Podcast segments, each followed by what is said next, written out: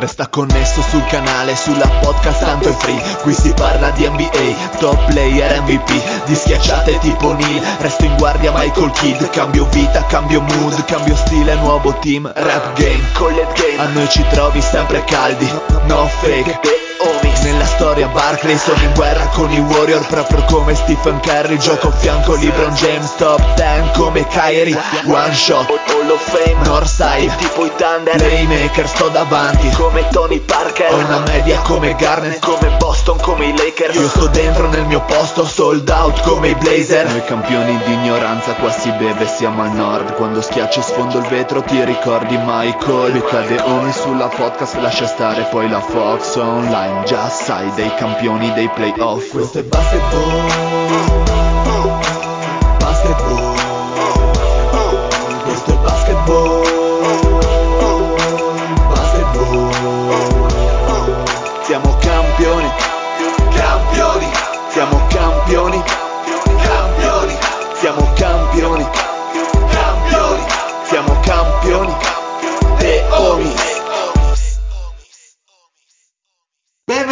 questa nuovissima puntata di The Homies. State ascoltando la voce totale, totalizzante del Dile. Con me il più grande caffeinomane rotomane del Friuli, lo zio. Mister 14 Seghe vi saluta. Grazie. Ciao ragazzi. Buonasera a tutti. Secondo, secondo il lista il Fede, grande rotomane anche lui. Bella Regat, un saluto prossimamente dalle terrazzas eh, di Madrid. Bella.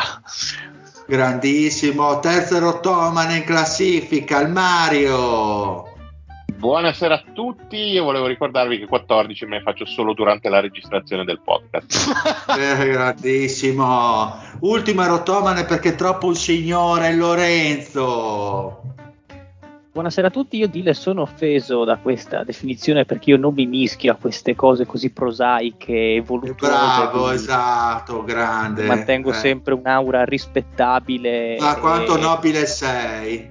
Esattamente, i piaceri della carne non mi, non mi appartengono.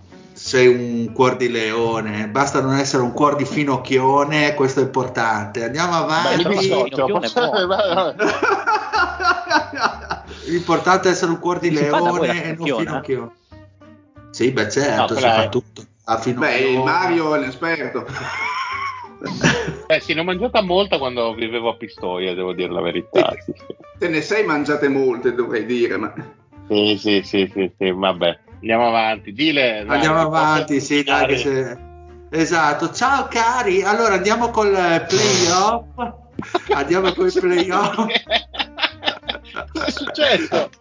Eh, boh, dai, ci sta un po' di risate, goliardi, che sai, un po' come un vacanze di Natale, fanno sempre ridere.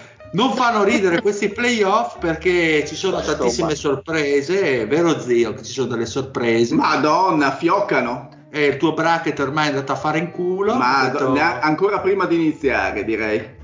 Esatto, e quindi anche quello del deal ormai è morto. Perché Sì, anche il Pat che sta bestemmiando i santi dei Brooklyn Nets. sono uno dei Vabbè, pochi siete che- Siete sfigati se avete messo Brooklyn in finale NBA, tipo me. No, in finale no, ma vincenti con Boston sì. Eh, io in finale li avevo in finale. messi. Anch'io. Eh, io in finale, figurati. Eh Mario, andiamo a braccetto allora. Eh, da con uno era con Vabbè, ma ci- mi rifaccio visto che ho messo Phoenix campione. È quello che dice sempre Quindi il non Poz. arriveranno mai in finale. Dopo È queste- quello che dice sempre il Poz, mi rifaccio e andiamo con la prima serie conclusa. Oh, chiudiamo la puntata. Chiudiamo, chiu- chiuse. Un saluto. No, è, gra- è grazie al caffè dello zio che avete un deal molto spumeggiante stasera. Perché, Perché ancora dobbiamo passare alla grappa, alla grappa di ruta, dobbiamo passare. Ok. no, quella no, lo vogliamo così il deal. No, no, Allora, andiamo che, che stasera tocchi al Dile fare la ruota, eh, perché lo sento bello carico. Stasera Sì, ci, saranno- ci sarà una sorpresa con la ruota e vediamo un po' chi tocca. Ve lo... Tipo compare il Gira la ruota, a fare la ruota gira la ruota. Ok, sì, sì, ci saranno delle sorprese. Sì, sì. Non, non dico chi Perfetto, sarà guarda, se, concorrente. mi, mantieni la se mi fai fare la ruota io Le sorprese ti sono belle perché sono delle sorprese dice Marzullo. Allora andiamo con la prima serie conclusa, ovvero Miami-Atlanta 4-1 e Miami quindi passa alle semifinali di conference, piccantissimi. Atlanta alla fine non ce l'ha fatta, si è presa la vittoria della bandiera, ma insomma non ha spumeggiato come gioco e Miami ovviamente eh, ha preso il vantaggio giustamente perché comunque ha dimostrato una certa solidità contro degli Hawks eh, in difficoltà, già una stagione abbastanza eh, ondivaga per loro e le, le, problematiche si sono sottolineate ancora di più questo primo turno di playoff. Quindi uh. direi di partire dal Mario, mi piace sentire la voce del Mario. Sì, ui. dimmi un po' allora. questa serie come si allora, è sviluppata. Allora, vabbè, alla fine si è sviluppata come in teoria si dovrebbero sviluppare le serie 1-8, nel senso una squadra molto più forte in condizione in fiducia contro una squadra che hai detto bene tu tutto l'anno ha avuto degli alti e bassi e non ha, non ha trovato nessuna contromisura in questa serie. Uh, Miami secondo me senza neanche troppo uh, pestare sull'acceleratore almeno dal punto di vista offensivo hanno fatto abbastanza cose semplici, dal punto di vista difensivo, quantomeno le prime partite hanno pestato e come. Eh, semplicemente Miami più squadra, più profonda, più talento, eh, troppe, cose, troppe cose in più rispetto ad Atlanta. Eh, si parla sempre poco di Miami. Ora sembra che sia tornato anche in discreta condizione anche Oladipo. Stanotte sì, tutto un ventello, no? sì. ha, me- ha, messo dei bei punti, anche la partita Partitone. scorsa l'ho visto un po', l'ho visto bello pimpante e hanno comunque continuano inspiegabilmente ogni anno a tirare fuori dall'immondizia dei role player NBA che sanno esattamente solo loro come, come fanno, ricordano da questo punto di vista magari un po' la San Antonio degli anni belli e hanno evidentemente la capacità di eh, scegliersi i giocatori giusti nel, in grado di integrarsi nel loro sistema che va detto è di altissimo livello perché stiamo parlando quindi, a livello di organizzazione secondo me di una squadra elitaria. Quindi aspettative per la semifinale di conference una Miami eh, molto diciamo avvantaggiata contro la concorrente se dovesse essere o Toronto Philadelphia del caso ricordiamo che fila a Embiid fuori e quindi diciamo già deve vedere di passare il primo turno. Ma... Come? È in beat fuori? Ah. Scusa, fila, son, me lo sono perso. Ce l'avevo fuori? È fu- boh, infortunato comunque infortunato, ha sì, fisici. Sì, sì, fortunato mm. sì, ha problema al pollice, mi mancava che fosse sì. proprio fuori, fuori. Che sarebbero ancora guai fisici importanti. Mm. Sì, quello sì. E in semifinale comunque la vedi un passo avanti. Miami, Mario. Sì, sì, sì.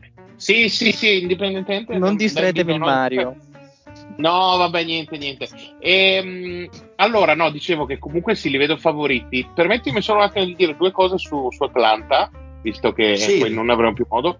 Trey Young uh, in grossissima difficoltà, veramente eh, la difesa di Miami lo, lo, ha distrutto, infatti è arrivato uh, veramente scarico e non ha veramente inciso anche il suo atteggiamento, mi è sembrato quello di un insomma non de- del leader del giocatore franchigia e ne avevamo parlato anche poi in, in qualche gruppo io e il Fede gestione del Gallo degli ultimi due possessi Mamma per fare la partita in gara 5 comunque io direi che fare... per il Gallo l'avventura NBA finisce qui. diciamo che fisicamente non, non, ne ha più non ne ha proprio più per questi livelli. Comunque Mario è un, un, un punto in comune in molte di queste sfide eh, apparentemente tirate che diversi di quelli che dovevano essere i leader eh, o comunque le stelle delle rispettive squadre stanno un pochino eh, deludendo in questo primo turno, non in tutte le, non in tutte le i team, ma in diversi team secondo me eh, ci sono altri protagonisti inaspettati piuttosto che gli attesi. E ah, quello, vero, di, vero, vero. Quello, di, quello, di, Trey Young secondo me è, un, è, uno degli esempi. Poi magari avremo modo sì, di accennare altre ragioni. Esatto. Ma, il, ma visto che... Di... Vai, vai Lorenzo. No, scusa. per chiudere, il discorso di Trey Young secondo me appunto si risolve sulla pressione assurda che Miami gli ha fatto. Infatti secondo me emblematica l'unica partita che gli Hawks hanno vinto, gara 3, che tra l'altro poi hanno vinto con mille difficoltà arrivando al photo finish, eccetera, eccetera, l'ha vinta perché non per Trey Young, per i punti fatti da Trey Young, che comunque ha fatto il suo ventello, 20-25 punti, ma perché per, prima, per l'unica volta, forse in tutta la serie, poi perché magari Miami a livello difensivo aveva alzato un po' il piede dall'acceleratore, eh, proprio gli concedevano delle linee di passaggio e Atlanta ha tirato quasi col 40% da 3. È stata, stata quella la chiave un po' del, di quell'unica vittoria. Nel momento in cui eh, Miami ha fatto quello che doveva fare, cioè incanalarlo sulle parti laterali del campo e mettergli intorno una selva di mani e difendere a zona praticamente sul, sul lato debole, non, non, non, ci ha capito niente, anche perché eh, forse abbiamo sopravvalutato il supporting cast di Atlanta, non lo so, magari in questi playoff non erano proprio dal punto di vista della condizione fisica al massimo sopravvalutato intendo a inizio anno. Eh, Ma quindi Lorenzo, secondo te che aspettative hai per questi Hawks dopo questa stagione problematica, molto complessa e con questa uscita al primo turno che li ha puniti mettendoli, mettendo in luce tutte le debolezze ma eh, il discorso è che comunque la gestione di Atlanta è molto molto particolare perché loro sono comunque una squadra profonda, perché comunque hanno tutta una serie di giocatori intercambiabili a partire eh, da Hunter, eh, poi secondo me possono sviluppare molto Kongu, eh, Werther secondo me può ancora fare il passettino in più soprattutto a livello offensivo come eh, giocatore super affidabile sugli scarichi non lo so, perché questo qua doveva essere lo, l'anno della svolta, l'anno delle conferme, l'anno in cui appunto facevano tutti il passettino avanti. Non c'è stato e rimandiamo l'anno prossimo. Io non vorrei che magari si infilassero. No, non è che magari eh, la nostra idea anche a inizio anno, l'idea generale, è un po' ehm, diciamo così dopata dal risultato dello scorso anno, dalla finale di conference, dove chiaramente avevano overperformato. Eh, ma io infatti voglio arrivare lì potremmo avere tra le mani per dire che ne so una Portland, adesso scusatemi sono un disco rotto, una Portland dell'Ovest, che vi ricordate che Portland quando fece le finali di dell'est. conference, sì scusate dell'est, quando Portland fece le, fece le finali di conference contro Golden State, poi perse, vabbè, eccetera, eccetera. Tutti eravamo a dire, eh, Portland finalmente hanno ingranato, hanno trovato la quadra, eccetera. Poi si sono, secondo me, chiusi e specchiati nelle, nei giocatori che avevano senza cercare di fare degli scambi per migliorare ancora di più il roster, ecco non vorrei che lo stesso facesse Atlanta. Ma non, secondo me quella volta mh, mm, Lorenzo di Portland era diversa la crescita della squadra perché comunque Portland aveva già era già un roster fra virgolette in corsa, non in costruzione dei giovani come può avere Atlanta in cui effettivamente ti aspetti un passo in più da tutti. Portland aveva dei mestieranti che si erano trovati molto bene in una congiuntura favorevole e sono arrivati fino alla finale di conference trascinati da Lillard. Poi, poi boh, ci si aspettava probabilmente delle conferme, ma non credo un'altra finale di conference se, andassimo magari ad ascoltare eh, i vecchi podcast o che altro, credo che non ci sia stata proprio questa esplosione di favori verso, verso i Trailblazers. Confronto Atlanta, Atlanta. Ma ti faccio sì. un esempio per dire un mm. Bogdanovic, come, come, lo gestisci? Nel senso, provi a darlo via per prendere qualcosa eh, di meglio, per inserire un giovane, perché io in questo momento no. quello che doveva essere l'alternativa a Trey Young, quello che doveva togliergli un sacco di pressione, soprattutto dal punto di vista offensivo, che era l'alternativa come palleggiatore, non mi sembra che sia stato così tanto incisivo.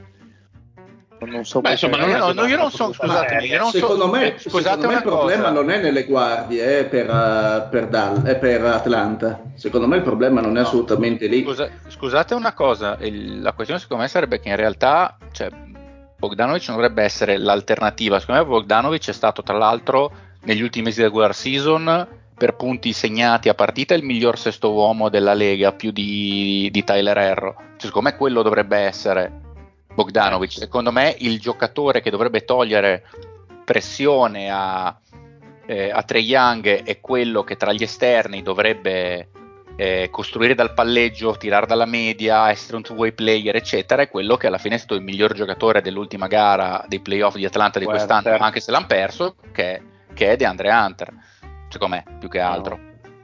Cioè, perché ha fatto il, il, partitone, poi è finita come è finita, però quest, questa, l'ultima, l'ultima parità gara 5 l'ha giocata da Dio ed è quello il DeAndre Hunter che secondo me si sta aspettando da un paio d'anni, che poi parte per infortuni, in parte per colpa sua, in parte magari non è quel tipo di giocatore se non in partite selezionate, quindi poi su base continua non lo sarà mai, ma secondo me la via di questi Atlanta Hawks per essere effettivamente una squadra da teorica finale di conference è che eh, DeAndre Hunter diventi quantomeno un borderline star fisso, cioè un giocatore minimo da 18-20 a partita, ma un certo tipo di 18-20 a partita, cioè minimo trattatore della palla secondario e trattatore e giocatore di uno contro uno almeno a pari a Young, così che uh, le difese non possono mettere tutti i buoni difensori sugli esterni solo su Trae Young e impostare una difesa solo su Trae Young, perché a quel punto se lo fai hai uno che ne fa 25 perché è libero. Ma secondo me anche il fatto di avere un Capelà sinceramente sotto, molto al sì, di sotto chiaro. di quelle che erano le aspettative e quantomeno eh, anche forse del, dell'atletismo, probabilmente Capelà soffre, è, condizionato da degli infortuni che non lo, non, lo, non lo, fanno rendere al meglio di quelle che sono le sue qualità. E, e secondo me un reparto lunghi in generale, mh, mm, escluso forse da Andrea Hunter, che avrebbe secondo me bisogno di essere un pochino rinnovato, cambiato, gestito in maniera diversa. A livello secondo me di altri ruoli Atlanta è abbastanza coperta. Eh, sono stati i lunghi che sono stati abbastanza ridicolizzati durante questa serie, hanno dato un contributo secondo me minimo ehm, e, e che, e che so, secondo me lo erano già lo scorso anno deboli, ma in qualche modo per una serie di congiunture sono riusciti a mascherare questo loro modo eh, non funzionalissimo di giocare. Quest'anno sono venute fuori le loro, le loro, lacune, calcolando che ricordiamo che Atlanta comunque è entrata in questi playoff insomma, per il rotto della cuffia, cioè sono, eh, so, sono arrivati lì lì, cioè fra, fra, uscire ed entrare c'è stato veramente mancato un soffio, però secondo me è lì che Atlanta dovrebbe lavorare per, per, per, per avere nuovi margini anche perché comunque Trae Young eh, è intoccabile e secondo me anche Bogdanovic, come diceva il Fede, ha giocato e ha fatto il suo. Eh, sono altri secondo me i ruoli eh, che vanno puntellati e secondo me andrebbero eh, completamente rinnovati. Capella non so che quanto altro possa dare. Beh, Co- allora, comunque vi assicuro, per... prego Mario scusami. Poi chiudo. No, volevo dire che secondo me per fare proprio una una se- grossa semplificazione. In questo momento il grosso problema per Atlanta per fare lo step successivo è che secondo me ci sono troppe squadre più forti che sono tanto più forti di Atlanta. Mm. Sono almeno 4 o 5 squadre che al momento non sono raggiungibili per il livello di questi Hawks, banalmente. E quindi sembrano anche forse più scarsi di quello che in realtà sono Perfetto, direi di andare avanti invece con l'altra serie conclusa, ovvero Boston-Brooklyn. Boston passa con un bel cappotto di 4-0, come disse il profeta, quindi eh, cosa, cosa possiamo dire di questa serie? Brooklyn hanno avuto tantissime difficoltà, soprattutto grazie a una difesa ineccepibile dei Celtics, che si sono dimostrati squadra matura e in onda d'entusiasmo del finale di stagione. Tatum ha dimostrato di aver fatto un salto in più dal punto di vista della maturità e da vero leader ha portato eh, la squadra poi a concludere con eh, questo bel eh, 4-0. Dal punto di vista dei Nets, eh, una stagione che comunque è stata molto complicata, anche qui tutte le complicazioni sono venute a galla, soprattutto contro una squadra, quella dei Celtics, così ben preparata e fisicamente al top.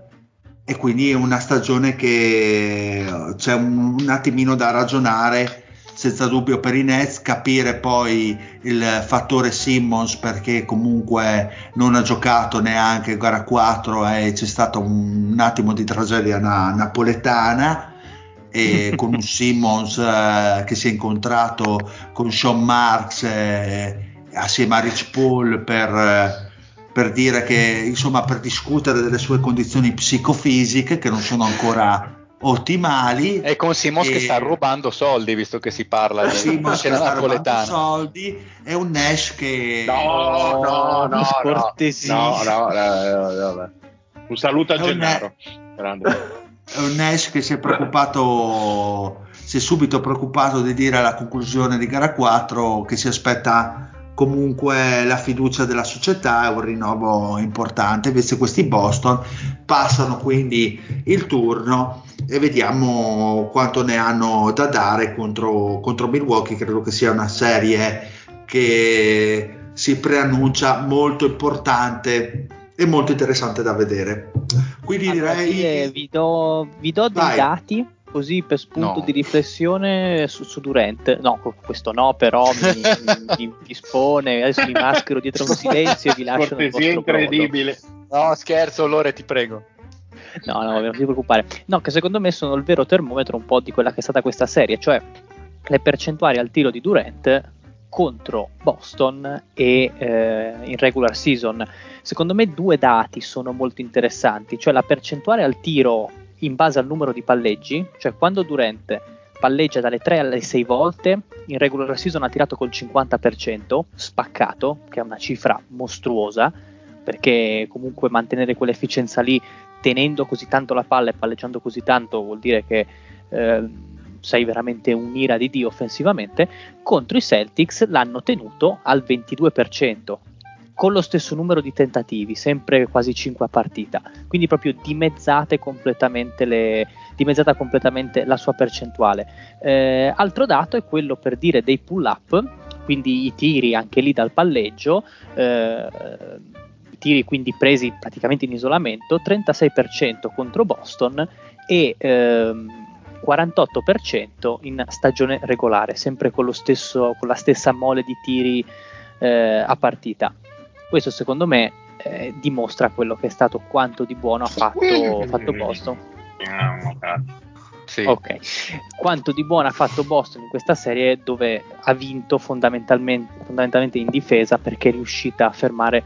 Io non ho mai visto Durant così in difficoltà, così eh, in imbarazzo offensivamente, faceva proprio fatica in alcune azioni a ricevere palla, a mettersi in visione.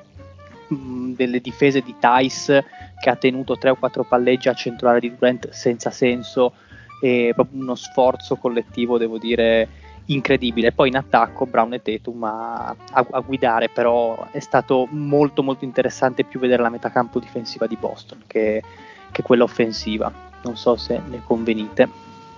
No, no, sicuramente. Eh, tra l'altro eh, è chiaro che Durante è stato picchiato all'inverosimile, nel senso che comunque ogni palla che eh, prendeva la, se la doveva sudare e comunque tra Smart, Thais e tutti gli altri comunque ogni contatto che gli veniva concesso.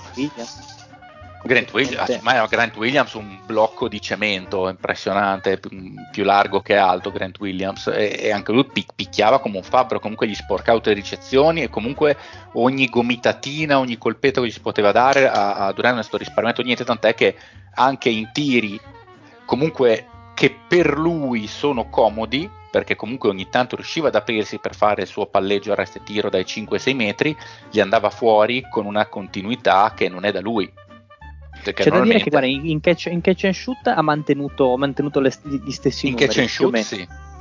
Perché comunque era la situazione di gioco forse più facile, magari in contropiedi, tiri aperti, eh, arrestandosi sulla linea da tre punti li trovava. Però tutto il resto, esatto, come dici te, il suo pane burro, anche gli arresti alla linea di tiro libero, così sono tutti stati sì, sì, quelli sulla linea di fondo, tutti, tutti sporcati.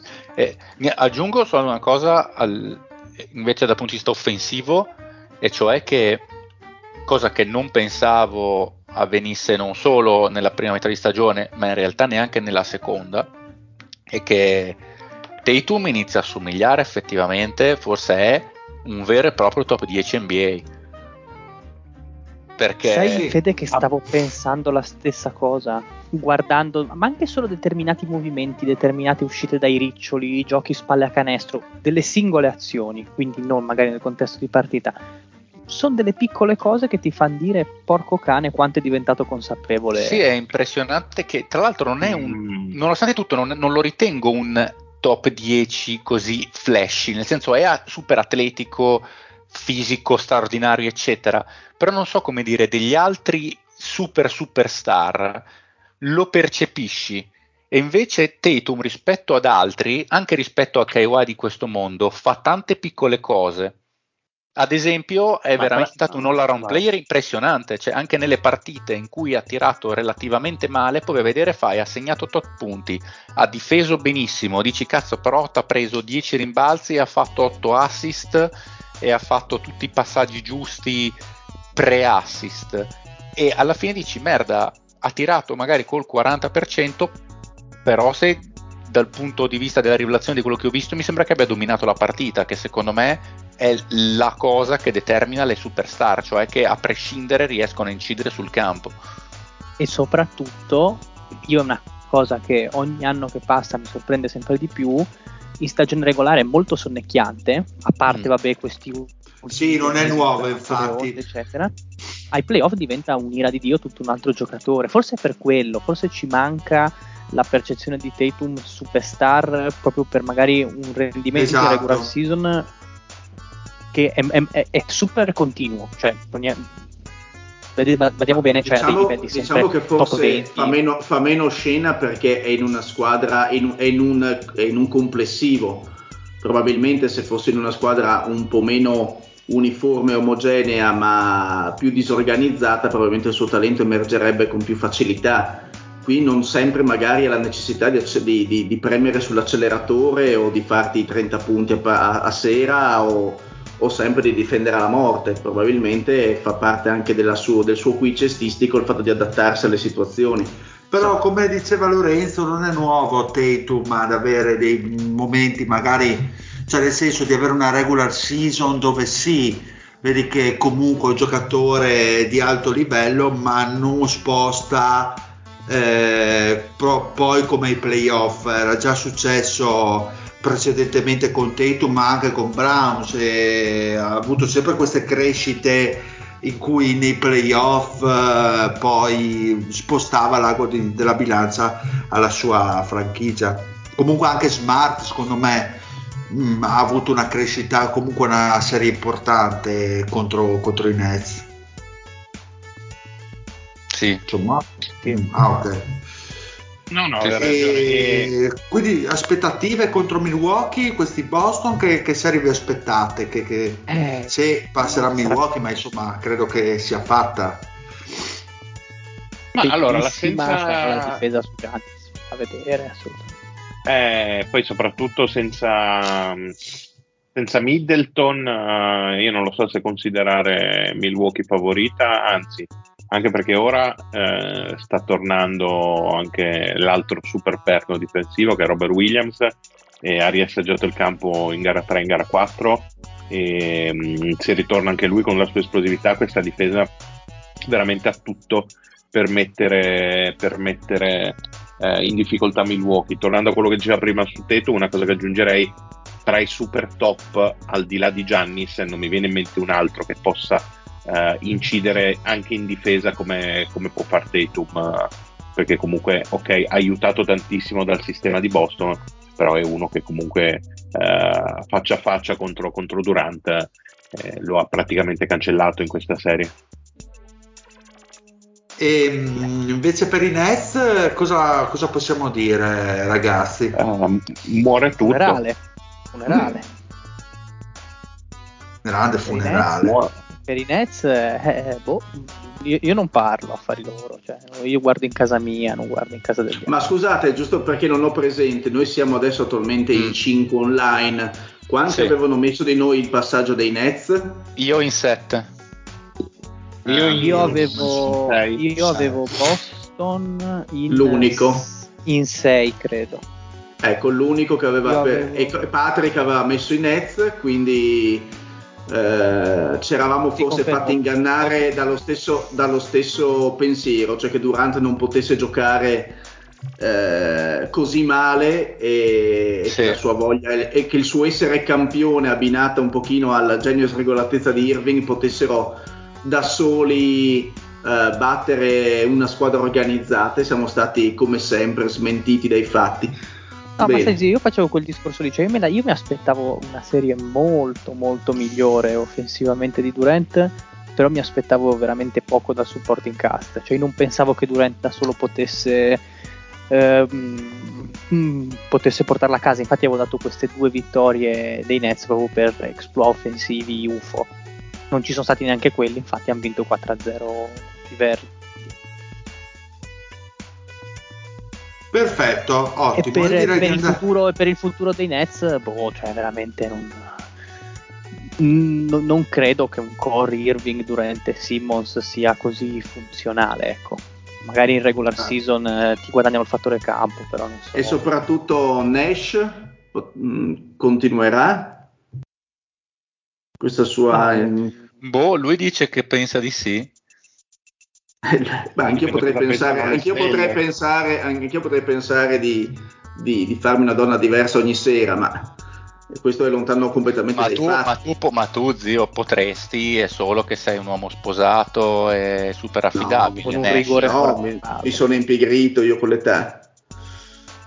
Lo sai. no, eh, non, non, non, è chiaro, però eh, è chiaro che quello che invece in teoria è chiaro che sulla carta per, avrebbero tutto già dall'anno prossimo per fare tantissime cose interessanti perché comunque a loro è mancato anche Joe Harris che tutta la stagione scherzando, mm. che ridende scherzando la stagione e gli, cambiava, e gli cambiava la serie comunque perché comunque hanno avuto problemi forti di tiro da tre e cazzo praticamente loro Pro, miglior probabilmente avrebbero avuto anche una la piccola decente probabilmente. Eh, ad esempio, ad esempio eh, perché ci sono momenti in cui, in cui Bruce Brown comunque effettivamente ha fatto fatica a tenerlo in campo e non toglierlo perché avevano bisogno di tenere il campo largo con un Joe Harris l'avresti tenuto più largo, comunque era anche un decento difensore, gli cambiava veramente tante logiche. In una gara, in una, in una serie del genere in cui tra l'altro comunque nonostante si sia visto un divario tecnico tra le due squadre importante, veramente grande, dal punto di vista dei, punti, dei meri punti di, di, squilibrio non è stata così gigantesca. Cioè, ne, al punto che anche un Joe Harris ti poteva spostare la serie, non, non, direi, non, non, mi spingerei mai a dire che avrebbero vinto i Nets al posto dei Celtics, questo chi lo sa, però gli, insomma non gli mancava qualcuno di poca roba, al di là di Simmons che quelle sono altre cose. E l'anno prossimo hanno un bel quintetto e hanno raggranellato un paio di scelte che possono spendere per prendere qualcuno di interessante comunque perché dalla trade di Arden hanno preso anche due prime che non avevano di loro perché l'hanno tutte quante Houston per la trade Arden precedente adesso ce le hanno. E insomma c- c'è tutta la ricetta per fare una, una signore squadra e aumentare la profondità di, di, questa squadra. Il grande punto di domanda ovviamente era Simmons è dilaniato nel morale o a una certa si ripiglia perché adesso dice che i, i problemi alla testa gli condizionano la schiena, tra un po' gli dirà che la schiena gli condiziona i problemi alla testa cioè, a questo punto sportategli uno e l'altro eh, e facciamo prima, cioè non, eh, non può essere così, anche perché pare che comunque fino a due giorni prima fosse che stesse per giocare, poi dopo si è preso male, ha detto no, non ce la faccio, mi fa male la schiena, e quello è un, è un grossissimo punto di domanda anche per la prossima stagione. Di sicuro ci sono squadre che stanno peggio, voglio dire, le due star, le due, scusate, Irving è la domanda, secondo, perché è in scadenza, lui dice io rimango, sì, alla vedere a che condizioni. E bisogna vedere a che condizioni, bisogna vedere anche i Nets cosa ne pensano, perché ovviamente le firme si fanno in due. A che condizioni lui, lo tengono? Lui, lui ha espresso volontà di cifre, di massime, robe varie. Non, ah, ma non c'è bisogno che le esprima, tanto ci, lui dirà alla gente. È un dato, è un dato, pensa, è un dato di fatto. Pensa, pensaci tu, mentre io sono lì col goniometro a calcolare il grado di piattezza della Terra, intanto prendimi sto Max. Cioè. Ma scusami, lui ha una player option o... Proprio, è... No, ok. Mi eh, pare sia proprio in scadenza scadenza se non ah, sbaglio. Ah, ok, era giusto per capire perché no, no, correggimi lo, se Lorenzo ci sta guardando, dammi conferma, però anche se ce l'avesse dirà col cazzo la, alla player option sì, beh, certo, i soldi. Certo, cioè. certo che sì. Allora, Kairi ha la PO da 36 milioni. Ah, ok, che non eserciterà mai. No. Che non credo eserciterà. No, anche perché insomma c'è come termine di paragone Westbrook se prende lui più soldi perché non deve, cioè, Beh, chiaro. perché non può prenderli Irving. Più che altro questi, questi Nets guardando il, il, i salari dell'anno prossimo sono già 156 milioni con Durant futuro contratto di Irving, Simmons, Joe Harris e Seth Curry. E poi c'è Però devo, devo, dirti la verità, però, se questo rimanesse il quintetto, io sarei curioso di vederlo in campo così com'è. Eh, ovviamente tra, tralasciando tutti i se, tutti i ma dei casi o del vaccini, non vaccini, schiene, non schiene, se tutti stessero bene mi piacerebbe un sacco vederli in campo eh, perché quest'anno abbiamo avuto veramente spizzichi e bocconi di, di, una coppia, però vorrei vederli tutti e tre. Ma quindi te sì. sei del partito Simmons da centro? Eh, no, però ehm, a fianco a dei giocatori che mh, mm, eh, sì con personalità, però eh, Durante è un giocatore che secondo me eh, convive bene con, eh, con dei talenti anche fra virgolette ingombranti perché Durant è, non, è, non, è, un accentratore in realtà, è un, un giocatore di sistema, un, il migliore giocatore di sistema secondo me. Eh, vedere come può con un altro giocatore, appunto un, un, Simmons, giocatore molto lungo, molto alto, stessa cosa Durant, eh, capire anche i possibili abbinamenti tra i due, secondo me Ehm, potrebbero in qualche modo, non so, combinare qualcosa, vorrei vederli insieme. N- però ho, non so quanto Irving possa sinceramente, eh, chiaramente che vorrà il massimo, ma non so quanto i Nets siano disposti. Non so neanche però che mercato possa avere Irving adesso. Secondo me non è questione di mercato, perché se uno stesse a guardare il mercato sono perfettamente d'accordo, non, non ci, nessuno ci va neanche vicino. Ecco. Secondo me la questione che l'unica cosa, come tra l'altro sen- mi viene in mente in il podcast di Zach Lowe che l'aveva detto, mm-hmm. che lo, lo, diceva Sean Marks, è, è che comunque lui è, rimane ancora amicone di KD e quindi il il punto grosso che ha a suo favore è che ha chi intercede per lui nel caso.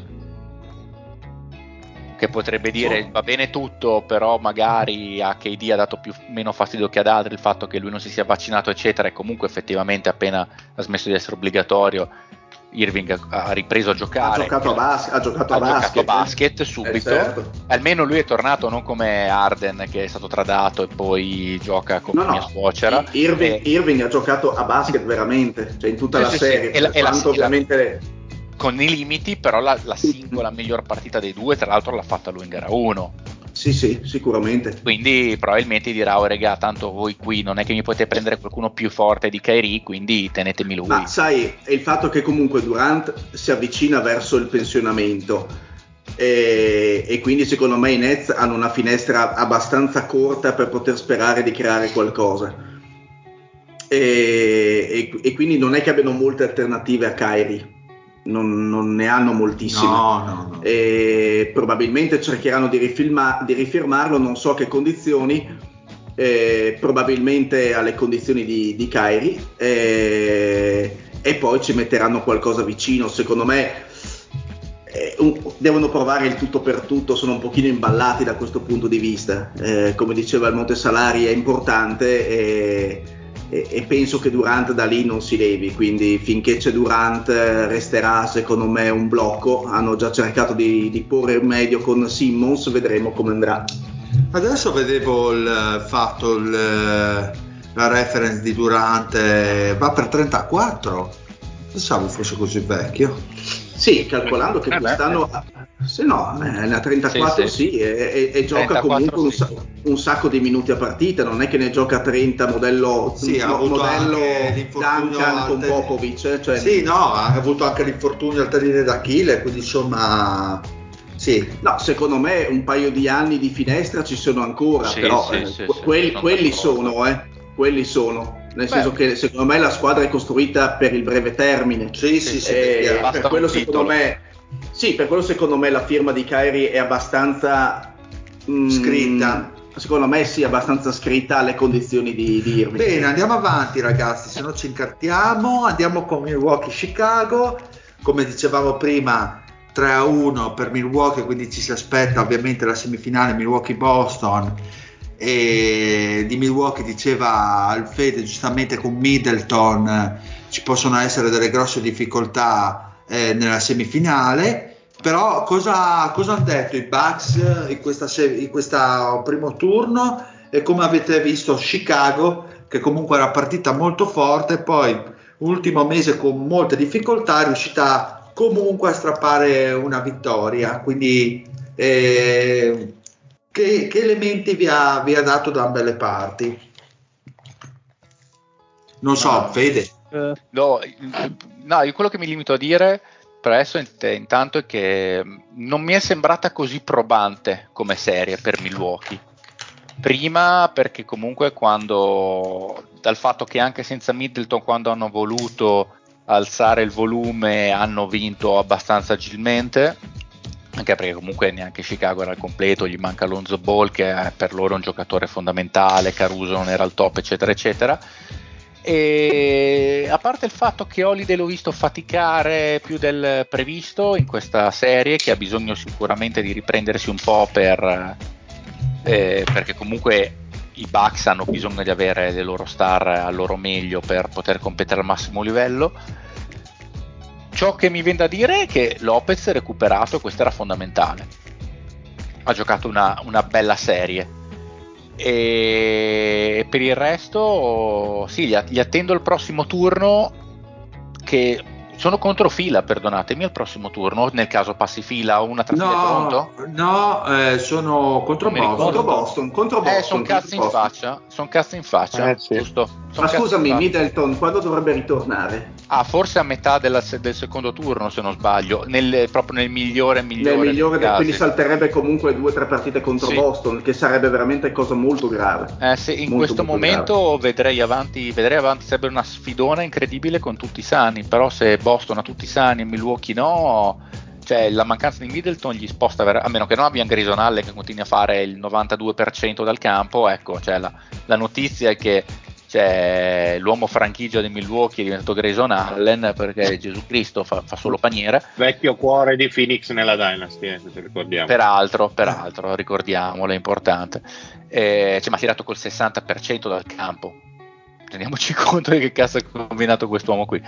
E ci ho detto, io non ho visto grandissimi elementi a parte quelli che ho nucleato, perché comunque la differenza delle due squadre è davvero, davvero tanta non ho, non ho visto tantissime cose che mi facciano dire. L'unica cosa che mi sento dire è che senza Middleton, con la Boston che abbiamo visto, quell'impianto difensivo, sono problemi grossi. Ci sta. E invece per i Bulls se ne vanno come?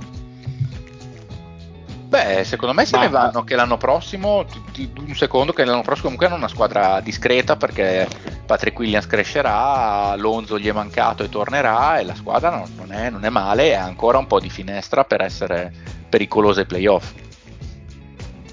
Ok, perfetto. Quindi andiamo con Philadelphia-Toronto?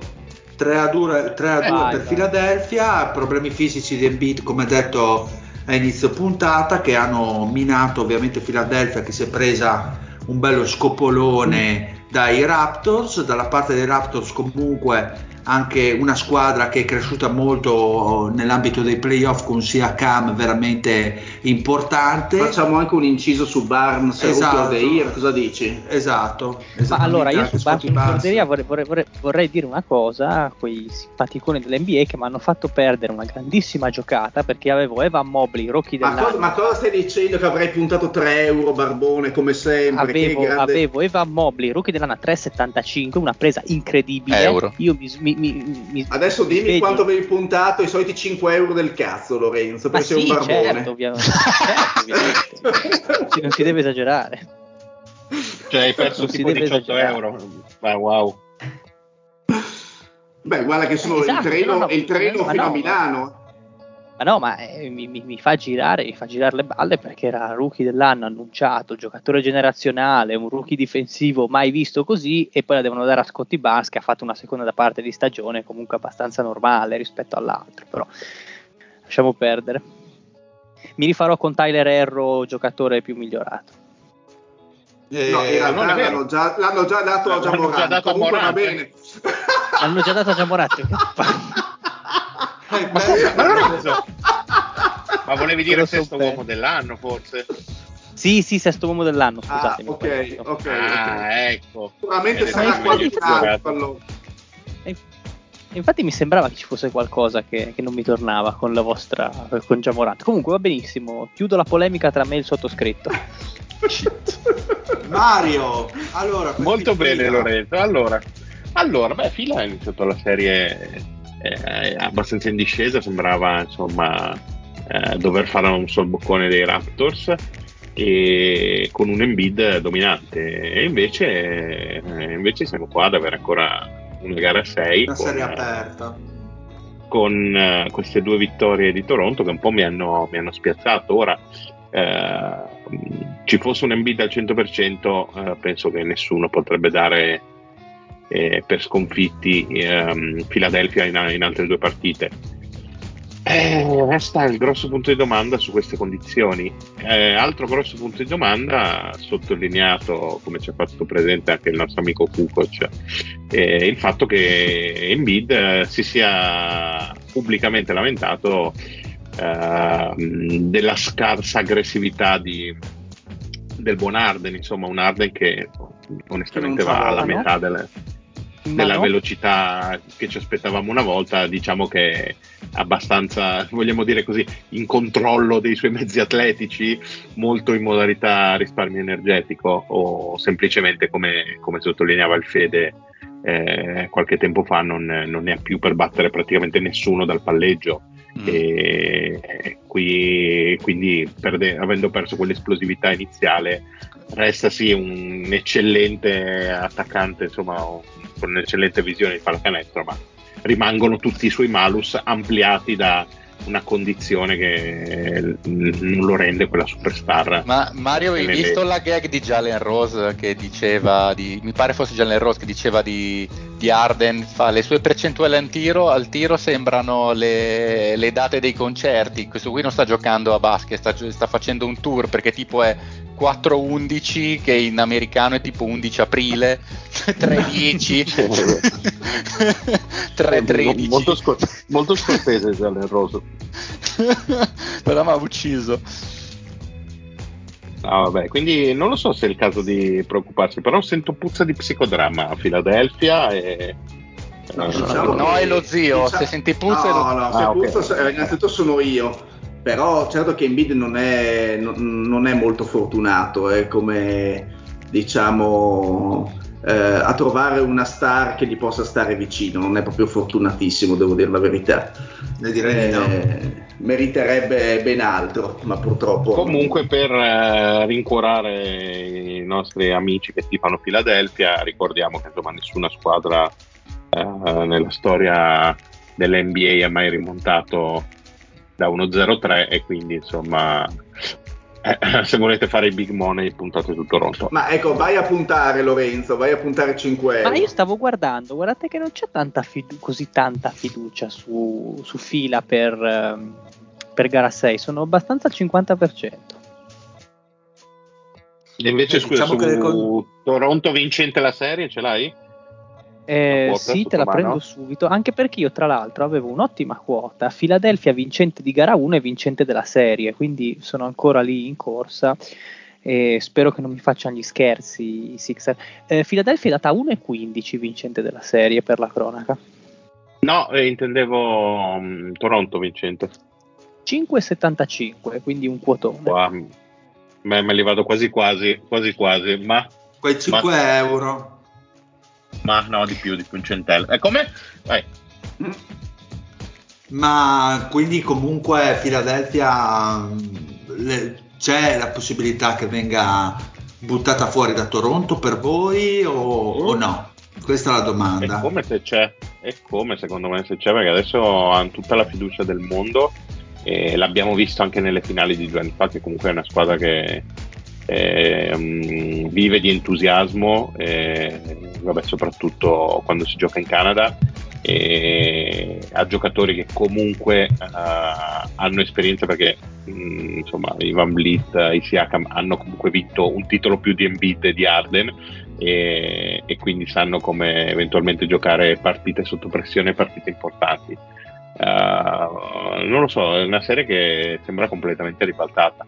E, e tra l'altro Siakam che... sembra, sembra, esploso, non so se per voi... Sì, sì, assolutamente. Eh, ha avuto una serie... livelli ha avuto una serie in crescendo, cioè dalla prima alla quinta, sì, quarta partita ha avuto un crescendo continuo a livello proprio di, di, qualità di gioco più che di prestazione singola. Veramente io, io quello me, me l'aspettavo, devo dire la verità, zio. Nel senso che in generale io non così eh. bene, io non così no, bene, cioè, forse no, così a, livello, no. a livello di squadra sì, mm. eh, probabilmente ci, ci, credevo che giocassero bene, ma che sia Cam mh, diventasse mh, così leader, nel senso anche a livello di decisioni, di, eh, perché ricordiamo che durante la stagione non, non, non, si prendeva così tante responsabilità a livello di penetrazioni, eh, era più statico come giocatore, invece adesso probabilmente approfittando anche delle condizioni fisiche del, di Embiid, eh, accentra tantissimo il suo gioco sulle penetrazioni, sul, sul forzare tantissimo, cioè sul, sul mettere il suo fisico Ehm, su, su, su mette proprio fisico verso il canestro, quindi eh, fa, fa, sfruttare quelle che sono le sue caratteristiche e lo fa, lo fa in maniera veramente fantastica, cioè proprio bello vederlo giocare in queste, in queste ultime partite della serie. Molto molto bello. Quindi è difficile anche secondo voi sbilanciarsi per, questa, per il risultato finale di questa serie? Ma, uh... una, una, settimana fa ti avrei detto Philadelphia in carrozza, ma adesso mm. quasi, ma quasi mi sento più pro, pro, Toronto. Sai che ho quasi quasi. Ho questa sensazione ormai da, da ieri che, di questo sorpresone, ma... E dove giocano la prossima? È a Toronto. A Toronto. Ma sapete che puzza di gara 7 questa serie? Eh, ma puzza Ci tanto. Cioè, anche gara 7, non solo tu, anche gara 7. no, io, io discretamente, sper- ma non così tanto. Speriamo, e vorrei che andassero tutte a gara 7, così ci vediamo un po' di partite, quelle belle belle. Bene, andiamo all'ovest direi ragazzi, andiamo all'ovest, sono ah. tutte serie aperte ancora, sì, però quasi partite con... belle belle, pochine, a cosa di sì, quello che diceva Marione. Di, diciamo dile, dile, Dimmi, Dile, caro. Parlaci di Phoenix, Dile, dai, su. Dai. Ecco, Dile, domanda, allora domanda, domanda per darti un assist. Eh. Perché Phoenix non è così fortemente favorita in uh, gara 6? Perché ha rischiato anche di perdere anche, anche stanotte. Sì. Ma è una squadra, una squadra, che secondo me, a parte l'infortunio di Booker, che comunque è importante, ma eh, in secondo luogo è una, una, squadra che ha avuto due facce in questa, in questa serie. La prima è quella di, di gara 1 che comunque sembrava ovviamente con Booker vincere in carrozza, a parte un momento di, di dormia nel terzo quarto, come ne avevamo detto la precedente puntata, e una squadra poi che ha questi alti e bassi durante le partite e comunque è riuscita a vincere anche ieri, eh, ieri notte, anche senza Booker. Eh, secondo me mh, mm, ci sono diversi fattori. Uno, l'approccio alla serie, perché secondo me eh, non è entrato un attimino il click mentale di squadra da, da playoff li ho visti probabilmente ancora una mentalità da regular season sottovalutando un attimino l'avversario e soprattutto la fisicità dei playoff, come se si fossero scordati di quello che avevano passato l'anno scorso e di questo l'hanno pagato soprattutto a livello difensivo e nella, soprattutto nella difesa perimetrale. E, mm, e poi comunque i Pelicans stanno giocando in maniera molto fisica una squadra che comunque è allenata molto bene da, da Willy Green che era all'interno del nostro staff, quindi secondo me conosce un attimino le debolezze e un roster che non sta performando soprattutto dal, dal punto di vista degli interpreti della panchina come l'anno scorso. Vedasi Cameron Payne vedi Tori Gray che, che, che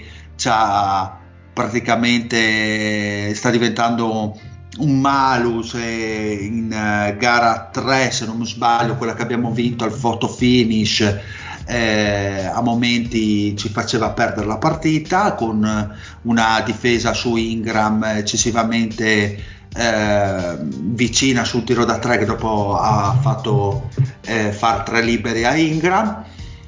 Um, quindi su, ci sono diversi fattori che non propendono dalla parte di Phoenix non sta facendo una bella serie ecco cioè, penso di averti risposto. Andare adesso, andare adesso part- è difficile anche un attimino da, da, valutare la cosa, nel senso che è chiaro che una volta avendo avuto l'infortunio di Booker, chi deve performare? Sono i bridge, vedi la, la, su, ieri sera, e vedi Layton che comunque sta facendo molta difficoltà con la fisicità, fisicità le lunghe leve di, dei Pelicans. Eh, se loro non rispondono, loro non rispondono eh, in maniera adeguata è ovvio che ti trovi in estrema difficoltà, c'è poco da fare. E niente, quindi cioè, la mia impressione è che eh, anche, anche Monty Williams ha delle colpe perché nella, in gara 2 eh, Booker non, non, stava già bene, nel senso eh, era partito molto forte nel primo tempo, aveva fatto una partitona, però già nel terzo quarto si vedeva che cioè, era evidente che aveva delle difficoltà.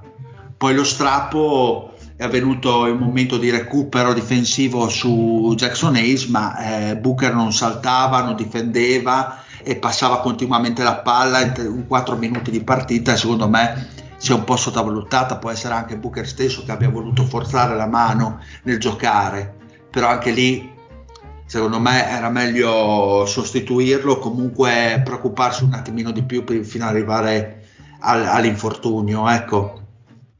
E chiedere gli straordinari a Paul non è mai un buon segno, soprattutto quando hai due giovani rampanti che dovrebbero un attimino trenare la squadra.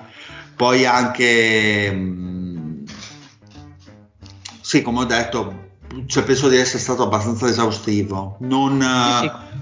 Quindi non le guardi, comunque sono partite che comunque temi anche un po', cioè non è che te la guardi, ah ci dice gara 6 con la pipa in bocca, tanto la portiamo a casa. Mm, non, la guardi, no, sì, non la guardi diciamo con, con la facilità, la tranquillità di dire questi se la portano a casa con facilità, anche perché comunque McCallum sta facendo una signora partita.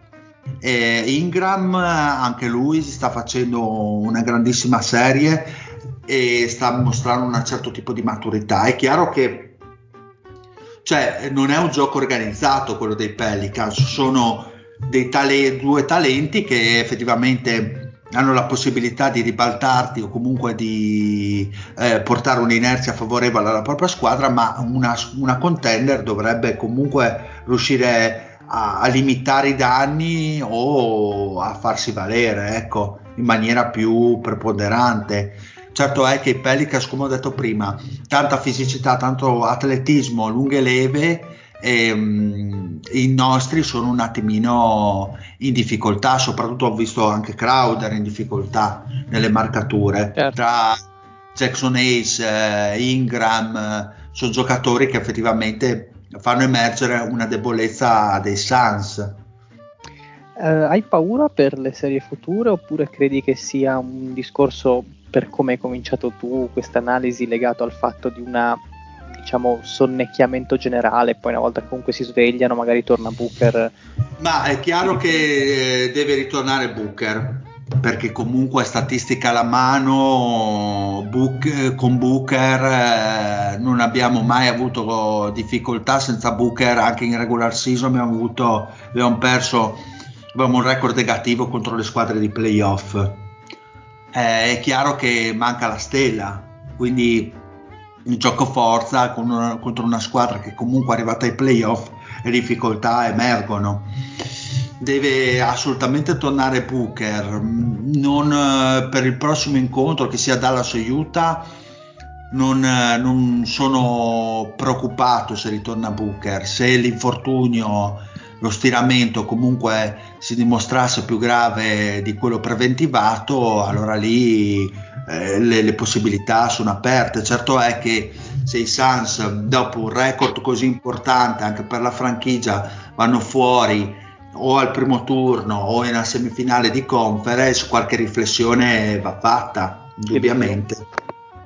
Eh, è una grande sì, delusione. Però... Non, non, ci, non, ci, sono tutte queste notizie perché è ancora mh, valutazione settimana per settimana, quindi è ancora tutto molto nebuloso. Sì, abbastanza. Dile, sai che non sono invece tanto d'accordo su, sulla serie di Ayton. Eh, almeno io ho visto tre partite per intero e mi è sembrato che comunque offensivamente mh, faccia molto il suo, ottime percentuali, sia comunque una presenza. Eh, sono invece molto d'accordo sul fatto che mh, tutti quanti, Paul eh, in special modo, sta soffrendo tantissimo la fisicità e queste lunghe leve. Si trova spesso marcato da Herb Jones che gli si para davanti praticamente un muro e è largo il doppio, però tranquillamente riesce, riesce a contenere. E, e, soprattutto gli è entrato tantissimo sotto pelle, soprattutto in gara 4 e in gara 5 ehm, Bernardo, che è il giocatore più antipatico della storia, però mm. difensivamente è fastidiosissimo, ce l'hai sempre dentro i pantaloncini. Uh, due volte l'ho costretto a un'inflazione di 8 secondi, cioè che per Chris Paul è una cosa abbastanza folle. E, e lui in queste due partite si è molto innervosito per questa marcatura così asfissiante, e sì. andando anche tante volte fuori giri. Anche stanotte aveva iniziato bene, poi è entrato Bernardo e improvvisamente le percentuali sono scese nonostante il suo vantaggio fisico, eh, perché Bernardo è un nano, sostanzialmente un nano, ricordiamo che si fa le cannette con il maroccano e Guggen. E, però gli è entrato molto sotto pelle, ha fatto grande difficoltà.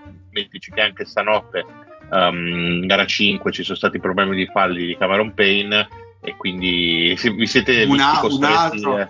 Un altro che sta veramente underperformando confronto all'anno eh, scorso sì. è Payne, sembra veramente essere tornato il cane di un tempo. Infatti, anche no, lì. Le... a fine stagione allora, non, era andato anche abbastanza bene. Sì, era mancava, andato abbastanza bene, ma infatti è un po' quello cui, di cui mi lamento io per uh, molti Williams, nel senso che la stagione è andata molto bene, probabilmente anche con il cambio automatico, quindi grandissime soluzioni, diciamo, non sono state provate o comunque molto limitate. Vedi anche le, le, le, presenze di un uh, Wainwright, quell'ala piccola che abbiamo poi rifirmato che aveva fatto le ultime partite in maniera eh, le ultime partite erano molto interessanti così come come Holiday che era stato mh, preso da Washington che ha giocato stasera secondo me si sono trovate poche alternative al gioco così come per dire Ayton che si era lamentato eh, a inizio stagione del fatto che mancasse di, di, tocchi o che fosse trattato in maniera marginale. Ci sono ancora questi vizi di forma nei, nei Suns, per quello mi, di, di Ayton. Allora, è vero che comunque si è fatto sentire, eh, però io da, da Ayton mi aspetto sempre quel qualcosina in più, perché nel, in questo caso dove manca Booker deve fare un salto importante qualita- qualitativamente.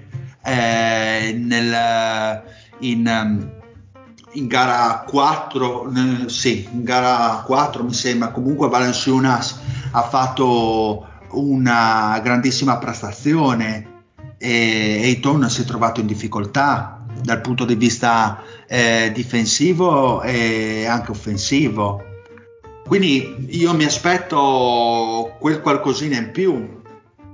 E forse Williams è un po', ma forse anche in passato ne avevamo de- l'avevamo detto, un allenatore che tende a lasciare le cose così come stanno, a lasciare andare un pochino il flow e a fare pochi aggiustamenti o comunque è timido negli aggiustamenti che fa.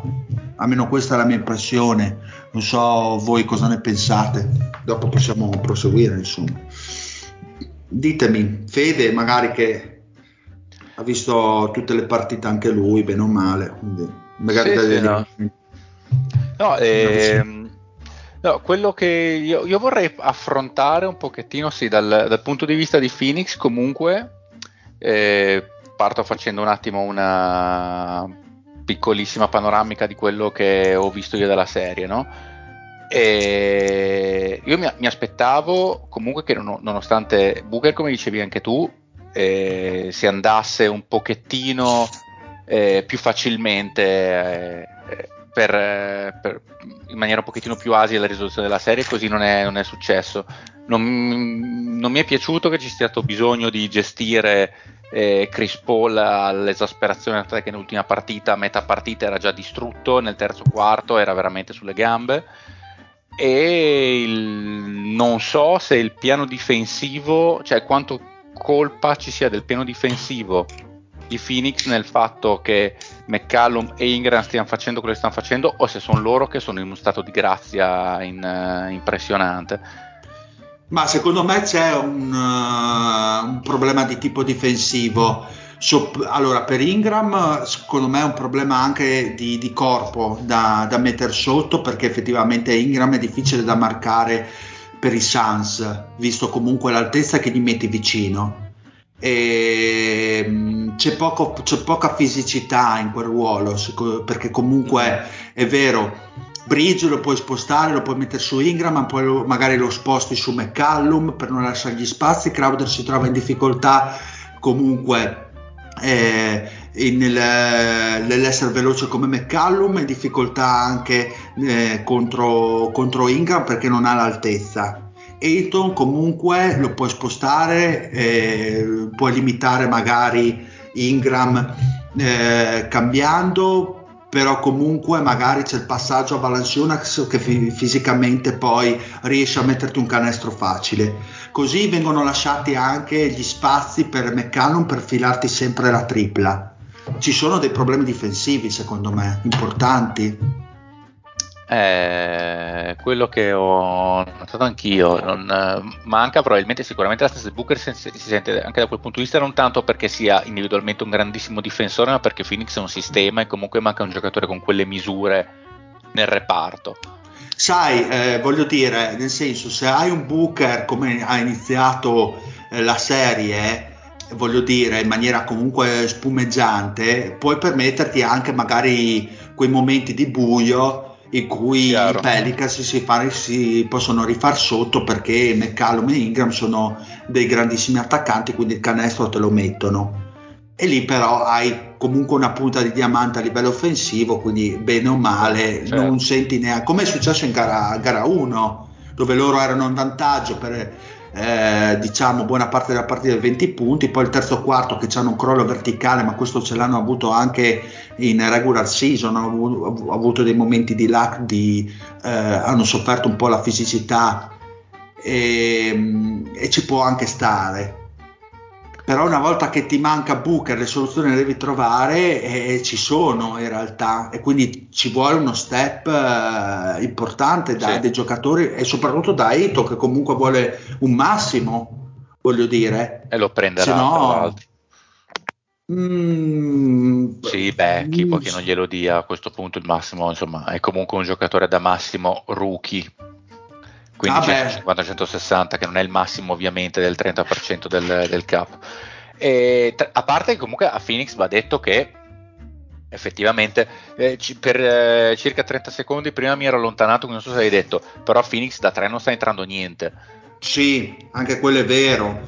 Fanno cioè, molto, quindi... infatti il piano partita per dire di gara 4 lì era cambiato, hanno detto va bene, allora spingiamo come degli arieti eh, sotto, infatti lì Ayton ha fatto una gran bella partita perché comunque eh, gli sono stati dati degli assist facili e diciamo hanno tentato di andare più sotto canestro, lì ha pagato nonostante comunque sì. i Pelicans poi si siano fatti sotto e hanno anche aggiustato perché va ricordato che comunque i Pelicans sono allenati bene E quella cioè, bene. E chi, e chi, l'avrebbe, ma, e chi l'avrebbe mai Willy detto? Green sta massimizzando sì. tutti.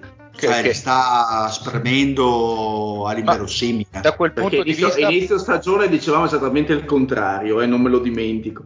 No, no, ma è assolutamente vero. E senza stare ad allargare una parentesi enorme, comunque se in assenza di Zion effettivamente la presenza di McCallum gli sposta tantissimo perché almeno la squadra ha ovviamente dei limiti di talento quando si inizia a parlare di secondo turno però almeno ha un'identità chiara sì sì beh in, in, effetti è così in effetti è così e comunque c'è il centrone con talento offensivo e, e Valanciunas sta facendo un'annata straordinaria c'hai il fantasista in Ingram che si prende il tiro quanto vuole, McCallum è un bel volume shooter e poi insomma in qualche maniera hai tirato fuori dal niente Herbert Jones che è Gesù Cristo. Cioè, Anche Maschi non è un brutto rookie. Eh, eh, esatto, tra l'altro, cioè, eh, hanno tirato fuori comunque un coniglio dal cilindro veramente impressionante con, con Herbert Jones, nel senso che proprio quel, già adesso quel collante che farebbe comodo a 29 squadre su 30 e, e questo può solo crescere. Cioè, ha tirato un paio di stoppate volanti. E, Mamma mia. Cioè, noi, Più che altro in close out ha fatto una roba incredibile, un paio di close out. Senza senso, sì. Fuori dalla grazia, fuori dalla grazia del Signore, che non, non, si sa neanche da dove le, le abbia tirati fuori, veramente. E, e, in questo momento di lui si vedono queste cose qui. Se inizia a mettere su altre cose, lo farà per forza di cose. Cioè, immaginatelo già solo se mette 10 kg di muscoli mm. andando avanti, che inizia a marcare magari anche i centri, è un aiuto. E, poi in attacco e, è meno peggio di quel che sembra. Sì, peraltro. Adesso l'anno prossimo bisogna vedere cosa succede se effettivamente torna Zion, perché poi è chiaro che le squadre in teoria talentuose ma con poca identità possono avere difficoltà, ma non volevo fare una parentesi troppo grande, ma mi sembrava interessante introdurla. E stiamo, stiamo a vedere, penso ancora comunque che passerà Phoenix non, nonostante tutto e, e poi magari inizieranno a tirare il 40% da 3 di squadra e tanti problemi spariscono perché in questo momento Jay Crowder sta tirando sotto il 10% da 3. Ah beh, per dire anche, voglio dire, Craig che ho nominato prima ha fatto i suoi primi punti in gara 5, eh, voglio dire, un giocatore che sì, è limitato dalla panchina, ma comunque aveva dato un buon contributo l'anno scorso nella volata finale finals. Ecco. Ci sono tanti elementi che non vanno bene ai sì, Suns sì. e questo pacchetto fa sì che la serie sia più combattuta del previsto. Ecco, bene, andiamo avanti. Io direi di andare a Memphis, Minnesota, zio. Così. Mamma mia, che porcheria! Zietto, ti prego, non Come? bestemmiare. Zietto, non bestemmiare. No, no, guarda, sarò, sarò conci- circonciso e vi dirò che. Sarai fede. Allora, Io ho tre eh... aggettivi per il quarto quarto di...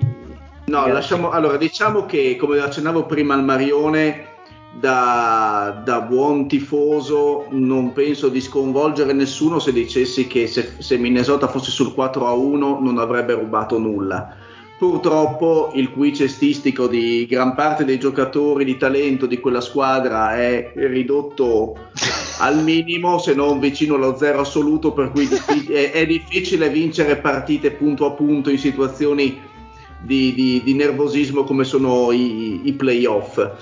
Eh, detto questo, se devo fare una sintesi, vi dico che note positive, uh, note positive sono, e qua mi uh, leggo un pochino a quello che avevo detto all'inizio trasmissione, i non protagonisti, ovvero quei giocatori che non ti aspetti e che in qualche modo stanno giocando del bel basket in mezzo a tanta feccia, ovvero da una parte vi dico, uh, vi dico, vi dico, vi dico, perché no, Beverly, so che il Marione potrebbe contraddirmi a riguardo, ma secondo me sta facendo nel suo un buon basket. No, beh, uh, non, era fallo, non era fallo suo quello con cui è uscito, secondo me. Ma neanche secondo me, solo che purtroppo, sai, quando la, ormai sei identificato come promotore di gran parte delle risse sui campi da basket, è ovvio che eh, non sei guardato. uno sfondamento incredibile. Allora, posso, fa, piccola nota, piccola nota, in tutte le partite che ho guardato non c'è stata partita in cui io non abbia avuto dei dubbi personali su gran parte degli sfondamenti fischiati o meno. Secondo me gli arbitri NBA sono un pochino in confusione a riguardo. Questo è un mio parere personale. No, no, c'è eh, poco. Hanno, ne parlavo col Finance l'altra sera, zio. Guarda, hanno la, fischiato, secondo me, dei falli clamorosi di sfondamento, eh, che sfondamenti poi non erano o viceversa. Sono secondo me un pochino in difficoltà da questo punto di vista. Eh, dalla parte invece di Memphis, eh, un mio più va sicuramente a, ben, a Brandon Clark. Che, ah, che eh, giocatore, ragazzi, dopo un anno di totale appannamento, in cui sinceramente credevo che ormai vivesse, vedesse il campo semplicemente a, a spizzichi e bocconi, in questa serie in cui il, um, il, buon Steven Adams ha deciso completamente di smettere di giocare a basket, ecco che eh, Clark ha deciso invece di mostrare come con pochi semplici gesti eh, si può essere comunque un giocatore determinante quanto spesso il basket possa essere semplice, nel senso che eh, ha ricreato in poche partite quell'intesa, se vi ricordate, ovviamente qui eh, non... Um, eh, l'intesa Westbrook-Adams eh, a Oklahoma, quindi eh, Morant-Clark in certi tratti mi è sembrato molto quel duo, nel senso Morant che si attira su di sé in penetrazione due, tre difensori e il buon, eh, il buon Clark come faceva all'epoca Adams che con la sua fisicità va poi a fare alle oop e schiacciate di ogni sorta e genere, ma soprattutto in fase difensiva mi è piaciuto veramente un sacco. In più, un mio più va eh, a secondo me il vero giocatore della serie in questo momento per continuità. Lo dico io, cioè... dai, posso dire che quello che mi sta facendo Vai. impazzire tantissimo. Desmond Vai. Bain. Esatto, Desmond Bain è il Mamma giocatore mia. che secondo me sta spaccando la serie, nel senso che nonostante eh, Memphis, e qui penso che nessuno mi possa contraddire, non stia assolutamente dimostrando di essere il secondo seed della, dell'Ovest, Bane tira fuori dal cilindro costantemente i tiri giusti da ogni posizione del campo. E in uscita dai blocchi è fenomenale, secondo me. E, e riesce, e ha un carisma per essere comunque una pick 28-29 del primo 29, giro. 29 mi pare. Ok, 29, ed essere un, seco- un, secondo anno, essere in una squadra arrivata seconda uh, ad ovest e in una serie così tirata di eh, di playoff, perché comunque uscire a questo turno per Memphis sarebbe una disfatta, sta veramente dimostrando un carisma incredibile. Giocatore, secondo me, il migliore della serie, a prescindere dai singoli eh, tabellini. Eh, voti meno. Voti meno innanzitutto due, a quelli che avrebbero dovuto essere due, i due protagonisti, le due star, cioè da una parte Morante e dall'altra Towns eh, I tabellini secondo me non sono assolutamente da guardare e chi li guarda e dice che ad esempio Towns ha fatto una grande serie, secondo me non ha visto nemmeno una partita intera di eh, Minnesota-Memphis perché i suoi punteggi sono esattamente il contrario dell'efficienza, ha fatto i momenti eh, secondo me non sempre, non sempre diciamo, favorevoli, anzi non sempre sfavorevoli alla squadra, quindi utili per la squadra, ma soprattutto parlo per Towns, tanto ha costruito, tanto ha rovinato, nel senso che le sue prestazioni difensive o non prestazioni difensive, eh, faccio un esempio stupido, te, eh, ultimo quarto del, di gara 5, segna una bellissima tripla eh, frontale per il più 6, eh, a un minuto e mezzo dalla fine, eh, Morant va in attacco e commette un fallo inutile su un giocatore che era già eh, sbilanciato e poteva sicuramente difendere meglio perché era in vantaggio, fisicamente in vantaggio come posizionamento, no, è andato a commettere fallo, ovviamente Morant poi due tiri liberi, riavvicinamento, eccetera. E quindi scelte abbastanza... Mi sembra che Dimmi. proprio non abbia, non abbia proprio capito dopo cinque partite come gestire eventuali raddoppi, eventuali aiuti. Cioè, non l'ha capito dopo cinque anni di NBA, secondo me, che è ancora sì, peggio. Va, non cercavo, eh, di stringere il campo. No, vedere lui, sinceramente, l'ho già fatto il paragone, vedi lui, vedi Embiid, che sono due centri, due centri moderni, quindi eh, però vedi quanto uno giochi a basket e quanto uno abbia delle serie limitazioni. Cioè, guardare Towns e guardare un buon giocatore di una qualsiasi Uh, cioè, a volte fa delle cose veramente quasi da mini basket. E, è presente quando i bambini prendono la palla e vanno dritto per dritto verso il canestro, scontrandosi contro chiunque si ponga sul loro cammino perché non vedono niente, non hanno solamente quella di andare dritti. Ecco, Towns è questo spesso. Hai appena, te, hai appena descritto Giulio Ursella al campetto. Sì, però io facevo 40 punti quando avevo 12 anni e lui non lo so. in faccia ti faceva, esatto. smettila. Comunque, eh, Towns è questo e molto spesso è stato questo con scelte veramente poco azzeccate e quando ha deciso di passarla spesso ha fatto bene purtroppo non ha, connesso, eh, non ha connesso le due cose, cioè quanto potesse essere utile alla, sca- alla, alla squadra senza necessariamente voler essere protagonista. E un meno va anche alle pettinature, perché io sono stufo di vedere degli stronzi che penzolano dalla testa, vedi Bravo. Edwards, vedi, eh, vedi Dillon Brooks. Eh, già, no, no, no, no, Moran, guarda, già più stile, perché fra Dillon Brooks e Edwards in confronto, Bullock sembra il re della moda perché quei no, due cazzi colorati che, in testa No, esatto. Bullock è pe- la peggiore acconciatura no. NBA, scusami no, zio, ma Dillon, proprio non no, riesco Dillon a guardarlo. Brooks, Dylan Brooks è molto peggio, Edwards è subito dietro, perché sembrano veramente degli stronzi penzolanti come i miei della mattina. Eh, per il resto, serie bruttissima da vedere, Uh, pochissimi sprazzi di bel basket, tantissimo nervosismo. Sono convinto che chiunque uscirà dalla serie verrà asfaltato la serie successiva se continua a giocare così. Uh, direi che se non avete domande possiamo chiuderla. Mi, io limiti, mi limito a dire che anche i capelli di, Jeremy, di, di, di, di Clarkson di Utah sono tanta roba. sì, non so che cazzo no, io... preso a sti cazzo di giocatori, ma Clarkson che io vorrei sapere se No, io vorrei sapere se uh, come sta. Io sono un po' preoccupato perché non ho più notizie se si è ripreso o no il, il canestro di Memphis uh, dopo la ah. schiacciata con cui Morant ha chiuso il terzo quarto stanotte, che è, è, probabilmente lì è stata la svolta anche a livello emotivo perché mm, mm. Minnesota tra ma... in, in controllo, era in controllo e poi lì sì, ha preso esatto, tanto esatto. anche il pubblico. È che ma ti rendi conto? Cioè, siamo stati. Ha giocato una partita orribile.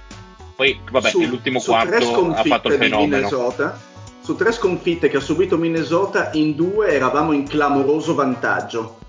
E siamo vabbè, riusciti a perdere eh. miseramente. Esatto, siamo riusciti a perdere miseramente perché? Perché abbiamo scoperto che sotto pressione, cioè lo sapevamo già, eh, non creiamo gioco offensivo costruito senza pressione, con la pressione ovviamente vengono fuori tutti quelli che sono i limiti. Quindi se a inizio partita costruiamo tanto perché difendiamo forte, è ovvio che dopo tre, tre, eh, tre quarti intensi siamo leggermente sfiniti e, e, quel poco basket che creavamo i quarti precedenti ovviamente non, non, non, non viene più fuori perché creiamo solamente dei singoli con con dei tiri da tre che sono veramente la follia della logica perché riusciamo a, a tirare in situazioni in cui ci sono altre almeno 16 soluzioni migliori riusciamo a tirare Però, col zio, difensore in lancio, faccia.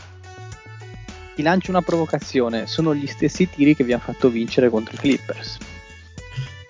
Però allora per... innanzitutto la situazione è diversa. Perché? Sì, no, perché certo, lì, non, lì, lì, potevamo, lì potevamo perdere eh, tranquillamente. Qui perdere non si può, cioè nel senso che più vai avanti con le serie, più vai avanti con i playoff e più dovrebbe aumentare la tua, eh, la tua conoscenza del gioco. Questo invece testimonia che questi in realtà giocano perché sanno giochicchiare, mm, ma la cosa finisce lì. Cioè, per ora questa squadra non merita, cioè non doveva nemmeno arrivare lì, cioè, o quantomeno quello è il suo limite, perché eh, non capiscono quando rallentare, non capiscono quando giocare a basket, non capiscono quando dover passare, perché anche l'ultimo possesso di Mini di stanotte, invece di fare un tiro forzatissimo, cerca il fallo in penetrazione, sei sotto di uno, che cazzo ti metti a fare un tiro alla Kobe Bryant? Cerca un, una, un'azione ad alto, ad alto coefficiente di possibilità di prenderti un fallo, di prenderti cerca un'azione costruita, hai tutto il tempo del mondo perché hai 35 secondi. Che cazzo vai a fare tiri del genere? Vuol dire che in quel momento la squadra non è concentrata e non sa che cosa fare. E purtroppo si è visto in tutto l'arco della serie.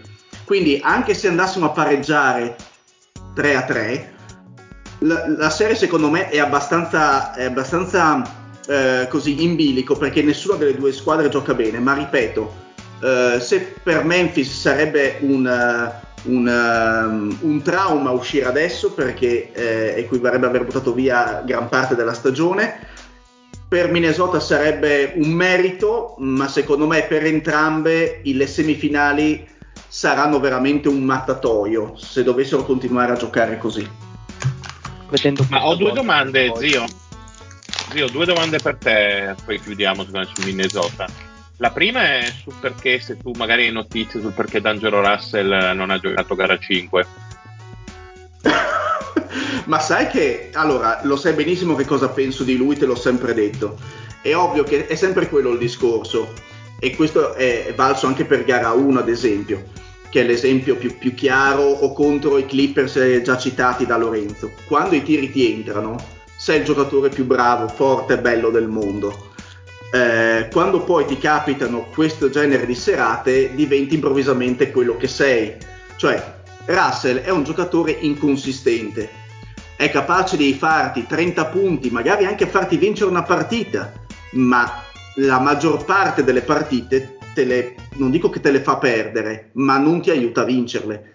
Eh, crea, guarda, pensavo stamattina mentre guardavo la partita, crea più gioco McLaughlin, che è un grezzo della Madonna, quel pelatone musulmano che sembra Però veramente una, una... Bella, una bella serie sto facendo. No, mi, mi, mi hai bruciato la seconda domanda.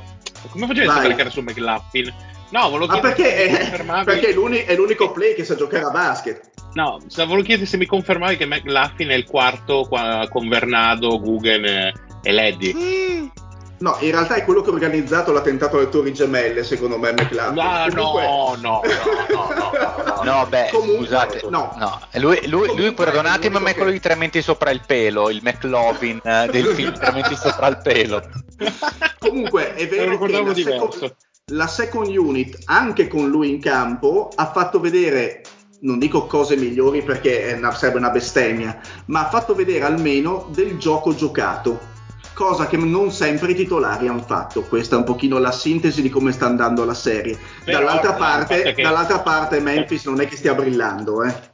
No, no, no, però il fatto è che proprio la vostra second unit manca clamorosamente di talento, avete delle schifezze immonde che vi entrano in campo e, e questo penso eh, vada, penso che si veda sul però, computo totale della serie. No, no, cioè, chiaro che ci mettono Però sai, sai Mario che... Hanno, però abbiamo, sem- ab- abbiamo sempre detto, ed è la verità, che Memphis è una squadra molto lunga.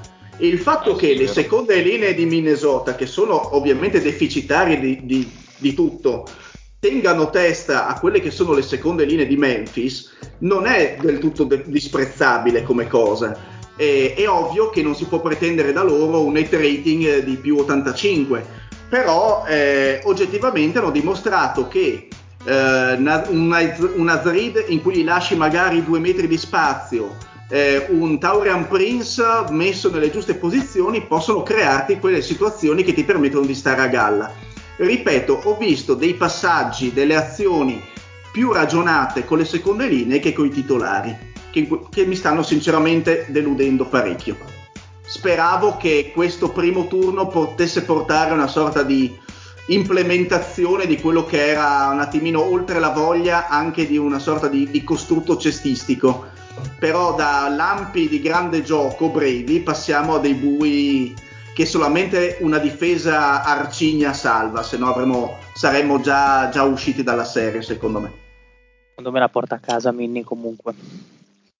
Ma io avevo messo Minnie in 6, ti dico la verità. Uh, però, no, però, non pensavo che Towns fosse così una, una piaga per, per il gioco, cioè non pensavo che veramente giocasse così male la serie. Te lo ti dico la verità. Beh, beh cioè, male, male, dai, comunque ha, ha, messo dei tiri importanti da un death stretch. Sì, ripeto, male, male, non, non, non esageriamo. Allora, certo. Non certo. è Embiid, cioè non, non no. ti vince le partite da solo questo. E no, ripeto, no, ne fa 5 buone e ne fa 3 cattive dall'altra parte del campo. No, ma no, cioè, non è il motore principale di questa mini che sembra essere Anthony Edwards. Esatto, esatto. Peraltro. Che, che esatto. No, te, te, te, lo sottolineo. A volte ma sei, sei, d'accordo con la provocazione che facevo, che tra l'altro ho anche beccato, eh, detta da un ospite, non mi ricordo chi, nel podcast della, del, dell'adoratissimo dal Tozzi Bill Simmons, in, sì. cui, in cui questa persona diceva praticamente rifacendosi a quello che Jabbar disse Riccardo Dwight Howard è non esistono superstar con un IQ cestistico basso e Towns a mio avviso ha un IQ cestistico basso molto basso. Molto, molto basso. Cioè, a volte cioè, fa proprio delle scelte che non hanno proprio senso, senso. a livello proprio basico.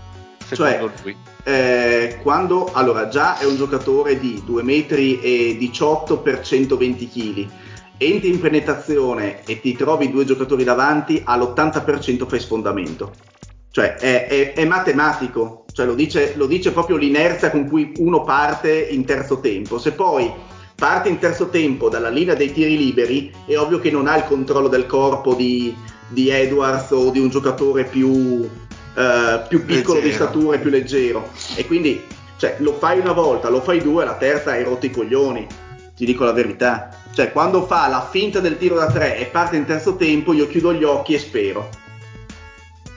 Eh, a volte Poi però bene, delle, qualità, volte... delle, delle, qualità, tecniche ovviamente che lo fanno di essere un giocatore che sposta. Ma lo sai che le qualità tecniche se fossero usate in maniera più intelligente sarebbero ancora più devastanti? Eh boh beh, quello è ovvio. Cioè, sarebbero totalmente più devastanti ah, oh, co- Perché... comunque riguardo le finte perdonami le finte di tiro che fa mi pare Russell che proprio fa eh, saltano tutti sì ma quelle quelle ma con le due mani proprio, cioè una cosa indegna. Ma come al campetto alla, quando perculavi, cioè bellissime, sono bellissime. Eh, ma per quello anzi, dico, Memphis, non, cioè, Memphis ma... che era la quinta sì. difesa mi fa a volte imbarazzare per come si comporta sui, sugli attaccanti di, di, Minnesota. Sono una, veramente. Una volta zio, poi... nei, camp- scusate, nei campetti bolognesi si urlava a boc quando facevi questa cosa qui.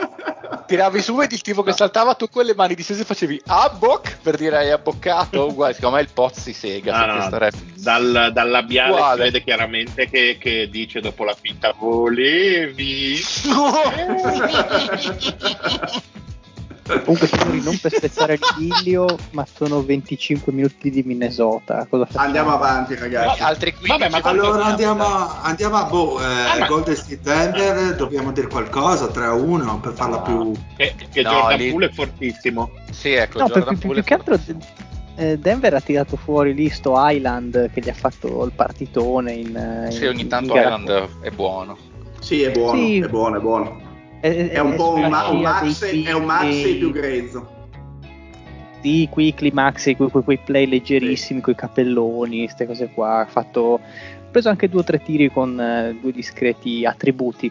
E, boh, l'unica cosa, secondo me, Jokic magari ha giocato un po' diversamente perché magari rispetto alle, alle, gare precedenti ha ricevuto palla molto molto molto lontano da canestro ha fatto qualche ricciolo sulla linea di tiro libero però a livello proprio di, di aggiustamenti di cose varie non si sono viste delle robe così eccesse secondo me Golden State l'ha presa un pochino più alla leggera e già dalla prossima già dalla prossima rischiato, aveva rischiato di vincerla comunque perché sono arrivati lì, lì finale punto a punto anche prendendola sì, abbastanza sì, sì, alla leggera infatti no, vabbè, Jokic diciamo è veramente da solo. Jokic solissimo, Monte Morris si ha dato una mano in gara 5, anche Causis ha dato degli sprazzi offensivi, ma chiaramente in difesa viene passato a velocità quadrupa, non, non credo che ci sia materiale per un'altra vittoria di Denver.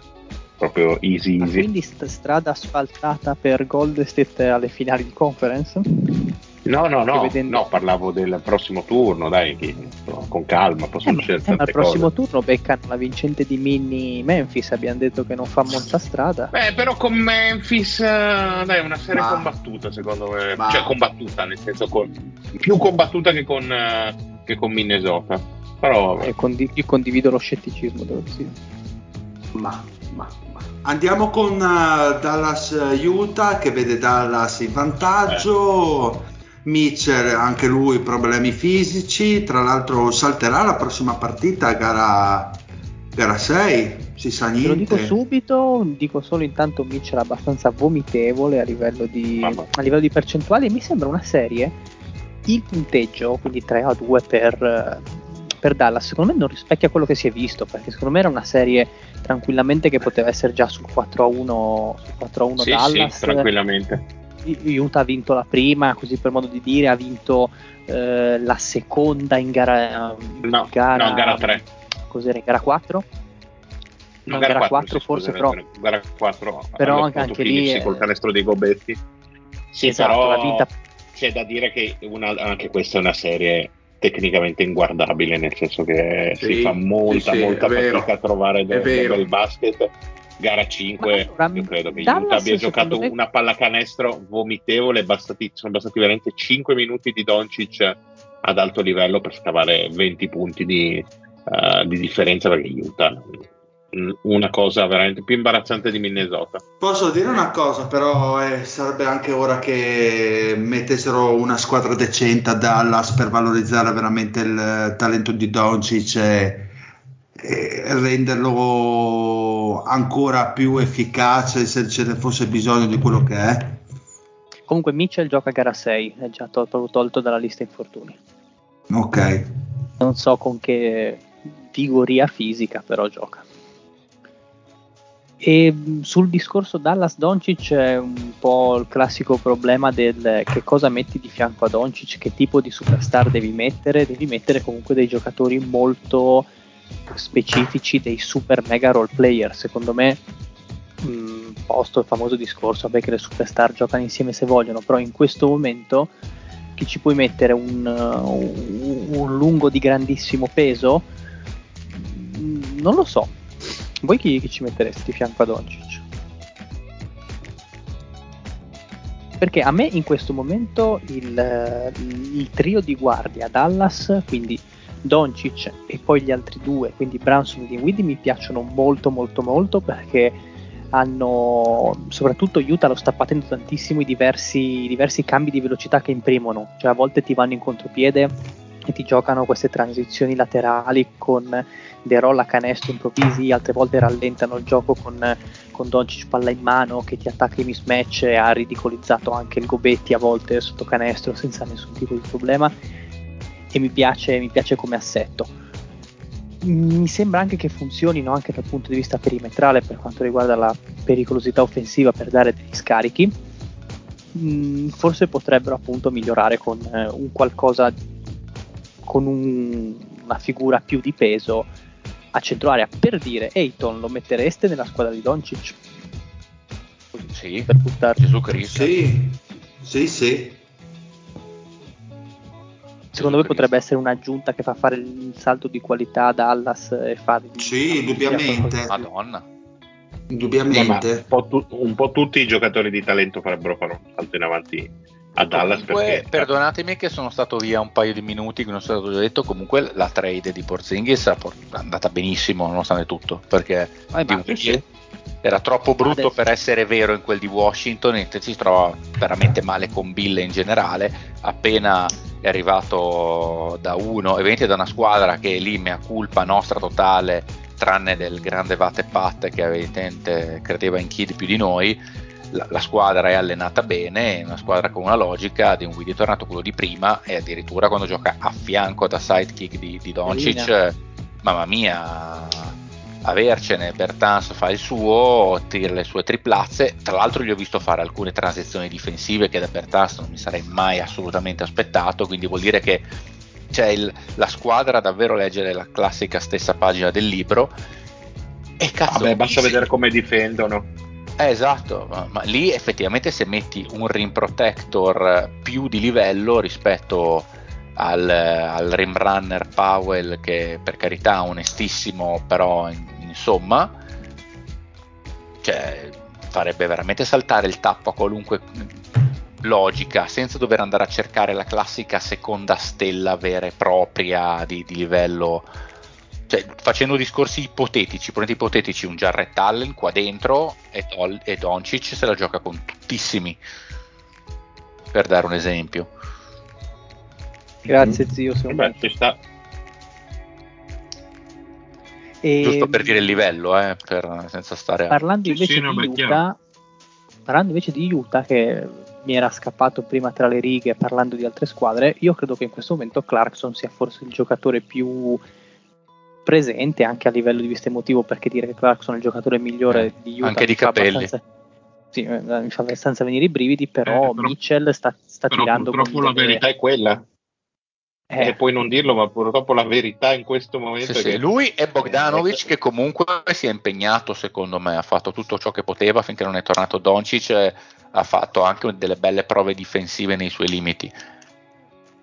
sì, sì, Bogdanovic comunque è sempre quello, sempre molto a Sì. rendimento costante. Sì, ecco, Mi- Mitchell, se, se caghi il cazzo non puoi difendere in quella maniera. La difesa perimetrale di Utah, boh, di una squadra che aveva pretese di titolo di semicontenderaggio, io una difesa perimetrale così scarsa, da quando guardo il basket io non me la ricordo.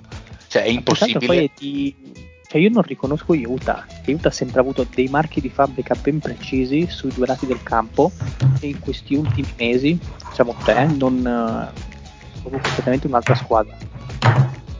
Concordo. Un- Non- Ecco, Si vede che il- che spero non- Cosa No. No, volevo dire, si vede che Utah ha comunque dei problemi molto forti ormai di coesistenza tra le stelle ed è un ciclo che ormai ha detto tutto quello che doveva dire. C'è Sì, poco ma da per me va oltre però, perché va bene il problema di consistenza delle stelle, però cioè Mitchell Ma oltre in che senso? Bogdanovic Ah, tattico in questo, in questo senso. Sì, c'è che secondo me un problema è dell'intera, è dell'intera squadra. Forse ha ragione il Sì. Dile quando dice non solo problemi delle, delle stelle, ma forse dell'intera squadra che ha la Sì, sensazione fine di essere arrivata alla fine di un ciclo. Esatto. Quello, può, quello, può, quello può già essere, cioè non problemi tipo i Lakers tra Shaq e Kobe che se- non se le mandavano a dire. È forse l'idea di ormai siamo questi qui più di tot, non riusciamo, però Gesù Cristo. C'è della rassegnazione, E ecco. c'è, da- c'è del- sì, il linguaggio del corpo è, vera- è veramente Mm, brutto. Comunque cioè, è impossibile che Dallas fosse avanti 2 a 1 senza Doncic, semplicemente col fatto Sì, che sì. Branson e. Dinwiddie battevano sempre chiunque dal palleggio, giocavano 5 fuori, c'era sempre qualcuno libero di tirare da tre punti e quel- tendenzialmente si andava dall'uomo de- di Gobert che ovviamente a quel punto veniva battuto dal, dal palleggio da qualcuno più veloce di lui e il gioco di Dallas in attacco era questo, era questo qui, cioè non è che c'era di più. Ma sai, anche comunque, allora voglio dire, anche una squadra che comunque ha fatto un percorso sempre, ha sempre poi underperformato per le aspettative che si creavano all'interno della regular season, è sempre stata comunque trattati- trattata a cazzo in faccia nei playoff. Arriva a un certo punto che i margini di manovra della franchigia sono quelli, ha mantenuto lo stesso core prevalentemente ormai da quanti anni. Eh, cosa ha da dire ormai? Poi fa sorridere che vincono la partita appunto con la schiacciata di Gobert su assist di Donovan Mitchell che effettivamente dici vabbè vedi se si, inten- si intendessero un po' quei due probabilmente questa serie non avrebbe neanche niente da dire probabilmente per come poteva essere l'aiuto anche degli anni scorsi.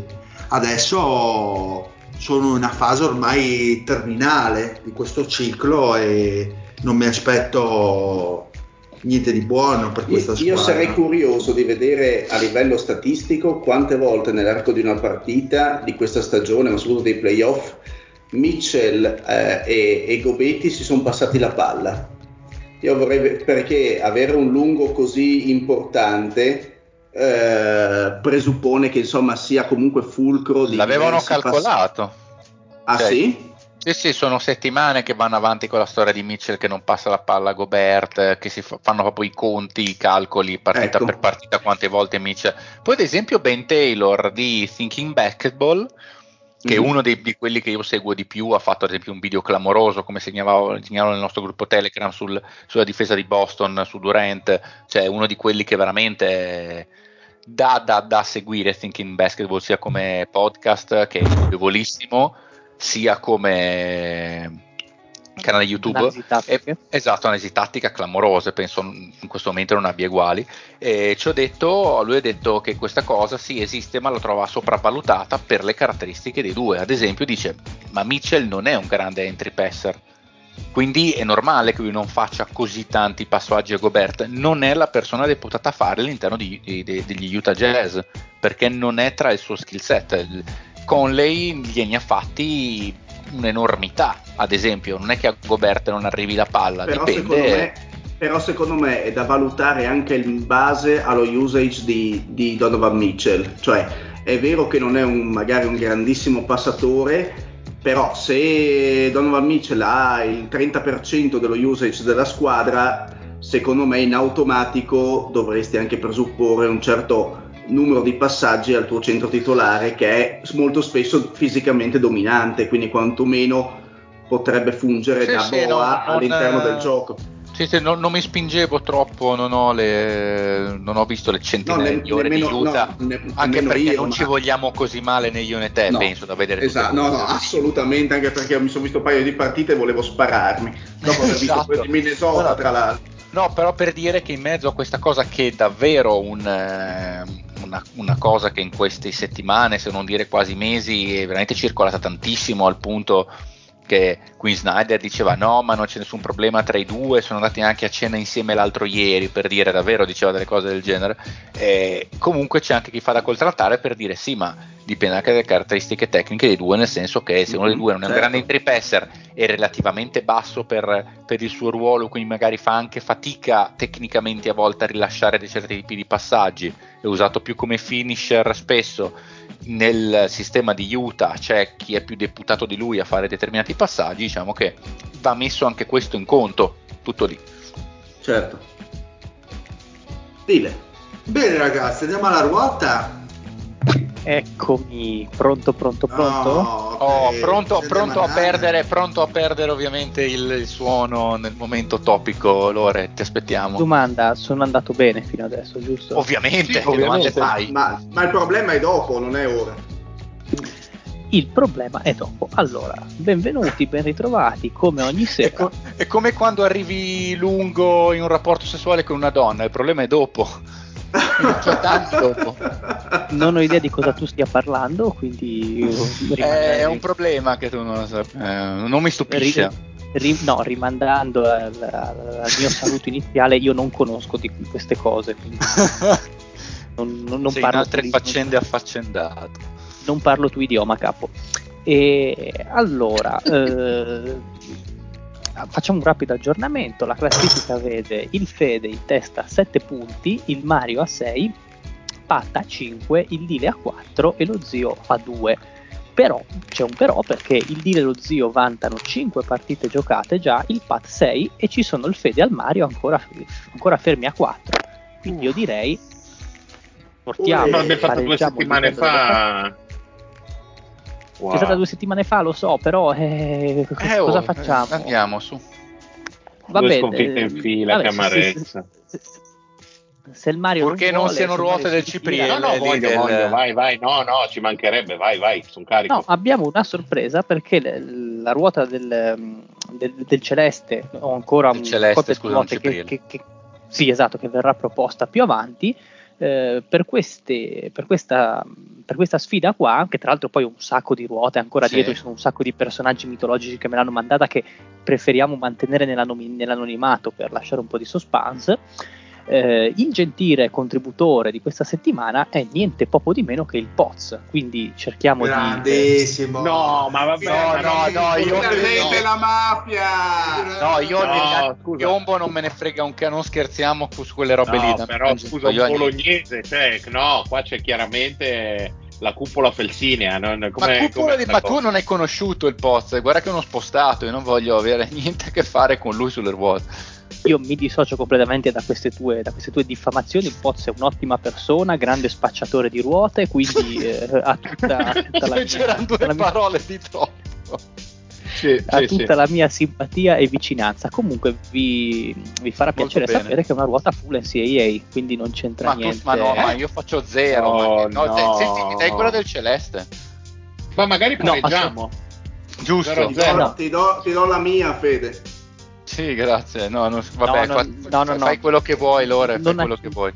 No, non, non, accetto questi ammutinamenti, quindi eh, il Mario contro il Fede, il Mario a giocare in casa, quindi molto semplicemente Mario la ruota B1 o la ruota B2? Beh, io direi B1 perché sembra Bruno. Ottimo, ottima. Io scelgo la ruota Z come zio perché farò quel numero di risposte esatte. E scegli la ruota P2. È impossibile. sì, non ci arrivo a 3. Allora, tre minuti, sempre con l'asterisco, perché poi a seconda di come sarà, di come, vediamo come la ruota dec- decideremo in corso d'opera se non aumentare. ti sento più, Lore. Scherzando. Stai scherzando, vero? Ah, sì, sto scherzando. Sì. Ah, ok. Allora, se no prendevo, prendevo, il treno venivo a Tarvisio a fartela di persona. tre, tre, minu- no, tre minuti più per il Mario. E il Lorenzo tre lo minuti fa. più per il Mario. Grazie. Allora, 3, 2, 1, via. A. College di Steve Kerr e DeAndre Ayton. E Arizona. Esatto. B. Città dei Nets. Ah. Brooklyn. Esatto. C. Stato dei Kings e dei Warriors. California. Esatto. D. College di Zion Williams, Williamson e Jason Tatum. Duke. Esatto. E quarti di finale del torneo NCAA. Elite 8. Esatto. F. Giocatore NCAA dell'anno NCAA nel 2011 a BYU. Uh, che anno scusa? 2011. Passa. G. Licio, criminale faccendiere massone Gelli. italiano. Esatto. Licio Gelli. H. Titolo della canzone di De André che parla del suo sequestro. Ah, passo. I. College di Larry Bird. Indiana State. Esatto. L. College di Pete Maravich. Uh, LSU. Esatto. M. Squadra di D'Angelo Russell e Carl Anthony Towns. Minnesota. Esatto. N. Formazione terrorista di estrema destra attiva durante gli anni di piombo. Eh, passo. Dai, facile. Eh, lo o, o. Figlio d'arte e giocatore di LSU. O'Neill. Esatto. Bravo questa. P. Vi era ubicata la Banca Nazionale dell'Agricoltura dove avvenne una strage nel 69. Che lettera? D di Padova. Piacenza. Errato. Q. Chris, ex guardia di Notre Dame e dei Miami Heat dei primi anni 2000. Eh, le lettere, sai che non ti sento bene sulle lettere. Lettera? Q di quadro. Eh, Chris uh, passa parola. Non... Mario Veloce che è 50 secondi. R. JJ, giocatore dell'anno NCAA nel 2006. Richardson. Errato. S. Campioni NBA del 2005. Syracuse. Campione NBA del 2005. Comunque errato.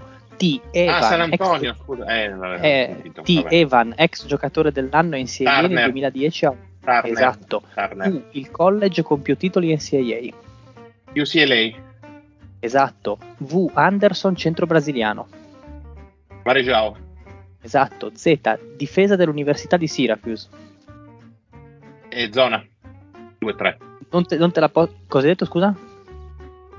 E zona 2-3. Esatto. Stop al tempo, 18 secondi rimasti per te.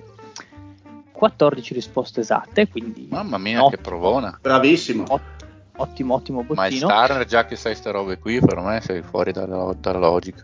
Eh, No, ma era- no, JJ era detto. Eh sì. Quella era semplice. Era, Red, era Reddick, coglione. Comunque, pronto? Vabbè, vabbè. 20 secondi e... velocissimo. Aspetta un attimo che faccio mente locale. Sì, vai. Ok, cerca su Google 3, 2, 1, via. Eh, sì. F, giocatore dell'anno nel 2011 a BYU. Passa parola. H, titolo della canzone di Di André che parla del suo Passa parola. Eh, N, Sharif, figlio Passa d'arte parola. e gio- eh, eh, porca puttana. Eh, P, vi era, stop al tempo un attimo che mi sono perso. eh, ok, 5 secondi. Aspetta, eh perché ho fatto casino, mi si sono incrociati gli occhi che qua ho 10.000 schermi. 3, okay. 2, 1, via. P, vi era ubicata Palermo. la Banca Nazionale. Errato. Palermo. Chris. Reddick. Eh, no, ce n'era prima un'altra.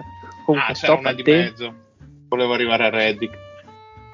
Eh, do- dovevi passare in maniera compulsiva. Comunque, non migliori. Comunque, 14 risposte esatte a un ottimo bottino. Bravo, mamma mia. Mamma mia, clamoroso. No, erano facili, sì. dai, tante. Non erano difficilissime, non erano difficilissime. Diciamo che erano, eh, rispetto ad alcune che sono veramente fetenti, mh, mm, comunque ringraziamo sempre gli ascoltatori per le ruote fetenti, eh, queste comunque erano un po' più morbide, però ogni tanto ci sta alleggerire il carico. Eh, F, giocatore dell'anno nel 2011 a BYU, qualcuno lo sa? No, no. no. Non sa no, cos'è BYU. Ah, lo so, lo so, Fredette! Fredette? Era Fredette. No. Era Fredette. Ah, adesso mi è venuto in mente. Naggia. Ah, vai tranquillo. Jimmer. Era proprio Mannaggia. Eh, H, non so se qualcuno è appassionato di De André, però titolo della canzone che parla del suo sequestro. Lo odio. Non mi ricordo. Sottoscrivo comunque Hotel. No, non sapevo, mai sentito. N, formazione terrorista di estrema destra. Narra. Narra. Esatto. Esattamente. P non era né Piacenza né Palermo, però Fede la saprà sicuramente. Non ho vi sentito, ubica- P vi era ubicata la Banca Nazionale dell'Agricoltura. La strage del 69, Fede. Mm-hmm. Cazzo. La, quella che ha dato inizio agli anni di piombo. Piazza non Fontana. me lo ricordo. Oh porco troia. Ok, ah, la, la strage di Piazza ma Fontana. No, ma sono un cuore cretino, io pensavo alla città. Che sarebbe, che sarebbe Milano, è eh, la città è Milano. Ma io pensavo alla città che coglione. Anche io ho intesa così. Ah, no. Ah, vabbè. Eh, vabbè, vabbè. Uh, uh, questa forse è la più difficile di tutte. Ex guardia di Notre Dame e dei Miami Heat primi anni 2000. Con la? Con la Q di quadro. Era mm. Chris Quinn. Eh sì, vabbè. Mamma mia. Ma chi era, era bianco Chris Quinn? No. No, non me lo ricordo. No, no, no era bianco, colore. invece sì. No, no, era ah, bianco. sì? Aspetta, sì. Ah, ma forse ce l'ho presente. University of Notre Dame, sì, me lo ricordo, Chris Quinn. A Miami, però, me lo ricordo. Ah, questo, sì, sì, sì, queste orecchie, te, sì, sì, ok. Sì. Poi, Vabbè. con la R. Nei Miami dopo lavoristi. Sì, è vero, è vero con la R la sapevi, quindi giocatore dell'anno del 2006 a Duke. JJ Reddick, sì. Eh, Esattamente. Ho capito I JR campioni... per quello detto Richardson. Mm. I campioni NBA del 2005 non te l'ho potuta dare buona perché hai detto... Eh, San Antonio. Eh, avevo, capi- avevo capito in CAA, sì, tutta un'altra cosa. Esattamente, e poi per il resto tutto un bel filotto fino alla Z che ti danno 14 punti. Quindi Bravo Marione. Peccato, peccato quel paio. Di più. Ma se ah, Syracuse c'è... è campione in CIA 2005 non me la date buona? Eh, no, vabbè, no. no, dicevo, io non, no, vabbè. Per, correttezza non, no, mi, mi no, sento di scherzando, sto, scher- sto, scherzando allora. eh, ma, ma, tu, ma, tu, stai puntando sulla mia bontà d'animo in questo caso devo essere integerrimo scusa eh, Fede, allora la difficoltà della B2 è abbastanza tarata sulla B1 quindi ci sono cose eh, molto facili, altre più complicate, quindi vediamo se riesci a fare un punteggio comparabile a quello del Marione. Mm. Quindi, tre minuti per te, quando ci sei, partiamo. Chiarisciti bene la voce. 3, 2, 1, via. A. Squadra della Georgia. Atlanta. Esatto. B. Giocatore dell'anno NCAA nel 2005 e aiuta prima scelta del draft. Passo. C. Collega, college di Spencer di Wildy. Buona. D. No, C di casa. Non, eh, passo. College di Spencer di Witty. Mi senti? Sì, sì, Fede, ti sento. Ah, ho passato. Ha passato già tre volte. Ah, ho passato. Perino, non capito niente. Ho sentito, ho già cioè, avevo passato dalla C, avevo passato eh, già da, Aspetta. No, co- comunque ho stoppato il tempo. Stoppato, non- ok, va bene. Sì, sì, sì, sì, no, mi, mi Sì, sì, no, dagli un bloccato. 10 secondi in più perché aveva stoppato già da un po' che aveva Per- detto perché io, passo. capi- io ho capito D come se chiedessi la lettera, infatti ti ho Sì, risposto. e poi ha detto passo. Sì. Eh, me, me sono pescato, chiedo scusa. 3, 2, 1, via D. Ospita le altre squadre, tra le altre squadre Sixer, Bucks e Raptors. Eh, porca puttana, passo, non mi ricordo il modo della division. E Vai. direzione investigativa antimafia. Passo, non mi ricordo. No, stoppa il tempo un attimo, Fede. C'è stato un attimo. Cosa è successo? cu- Ha invertito le cose, cioè ha invertito la D con la E adesso che ci faccio caso. Quindi la- qua stoppo il tempo. La D è direzione investigativa antimafia. Ah, ecco. Ah, la DIA? Esatto. E la E è ospita tra le altre squadre eh, Sixer, Bucks e Raptors. Sembrava un po' strano. Eh, in effetti aveva... eh, la, cos'è la Southeast? No, inizia con la S. Non mi ricordo. Errato, er- errato due minuti di tempo per te. Giovanni F, eroico magistrato italiano antimafia. Falcone. Esatto. G, G, campioni NBA nel 2015. 2015 dopo San Antonio... Golden, eh, Golden State. Golden State. Esatto. Esatto. H, leggendario allenatore NCAA oggi a West Virginia. Passo. I, allenatore di Michigan State. P. Padova. Passo. No, No, con I- la I di Imola. Ah, anche non, non, non sento. Beh, Con passo, passo, Imola. passo. Ok, riprendiamo. L, formazione terrorista di estrema sinistra attiva durante gli anni di piombo. Passo. M, alma mater e college allenato da Juan Howard. Merda. Passo, porca troia. Yusuf N, centro bosniaco di Portland. Yusuf Nurkic. Esatto. O, città dei Magic. Orlando. P, esatto, storico allenatore NCAA campione a Louisville. Passo. Q, Immanuel ex guardia Kentucky. Mundiai. Errato. R, nome di. Curcio tra i fon- nome di Curcio tra i fondatori delle BR. Cazzo, non lo so.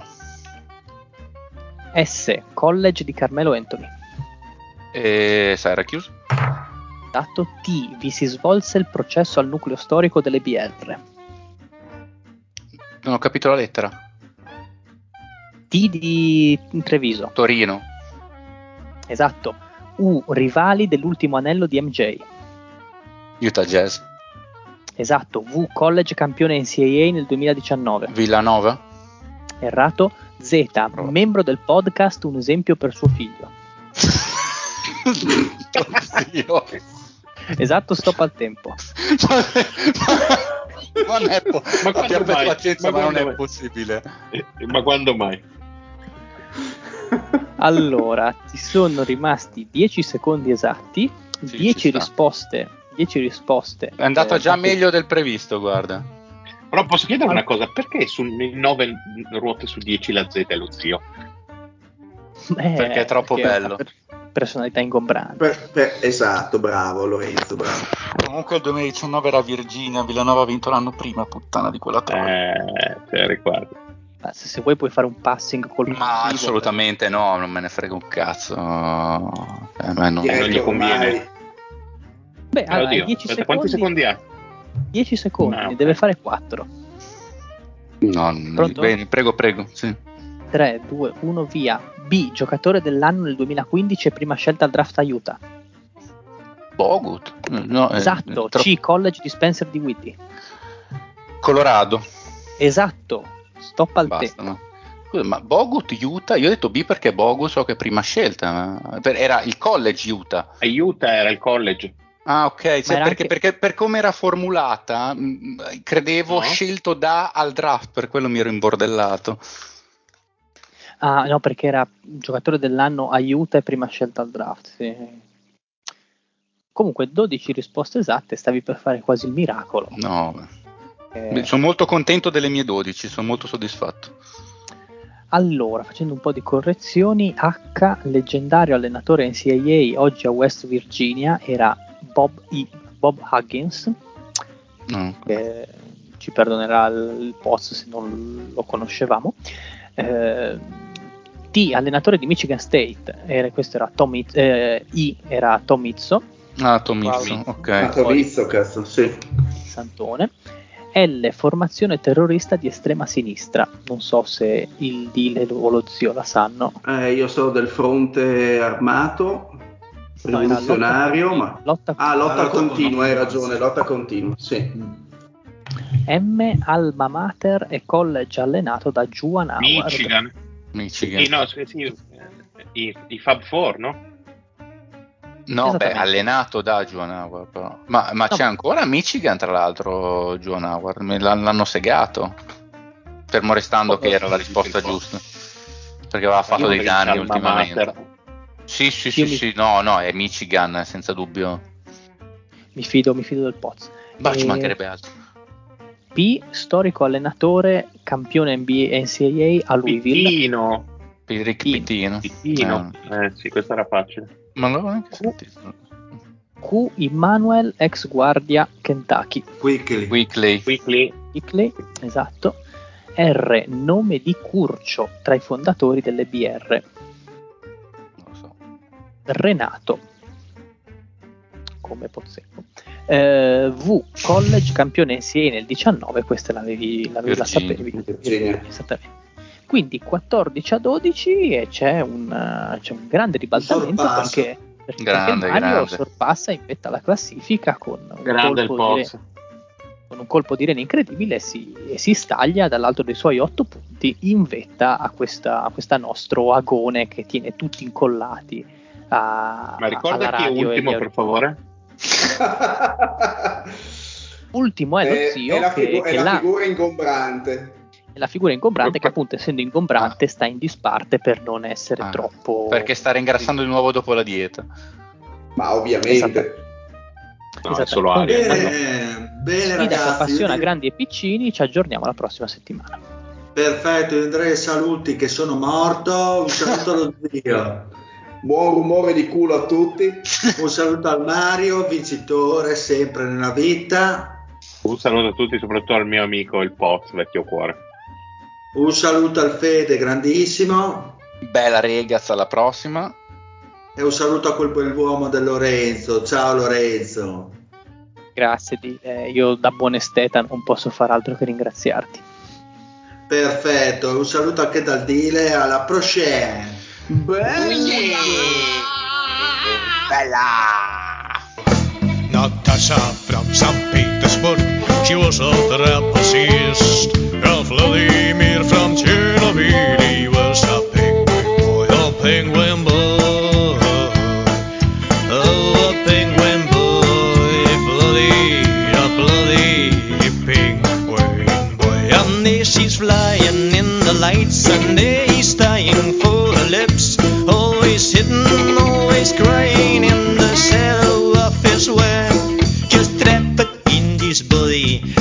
Natasha never look at me, but this night? I've got the blame. There's nothing that could fade. Cause trapped in this body, Natasha never look at him, but this night? He's got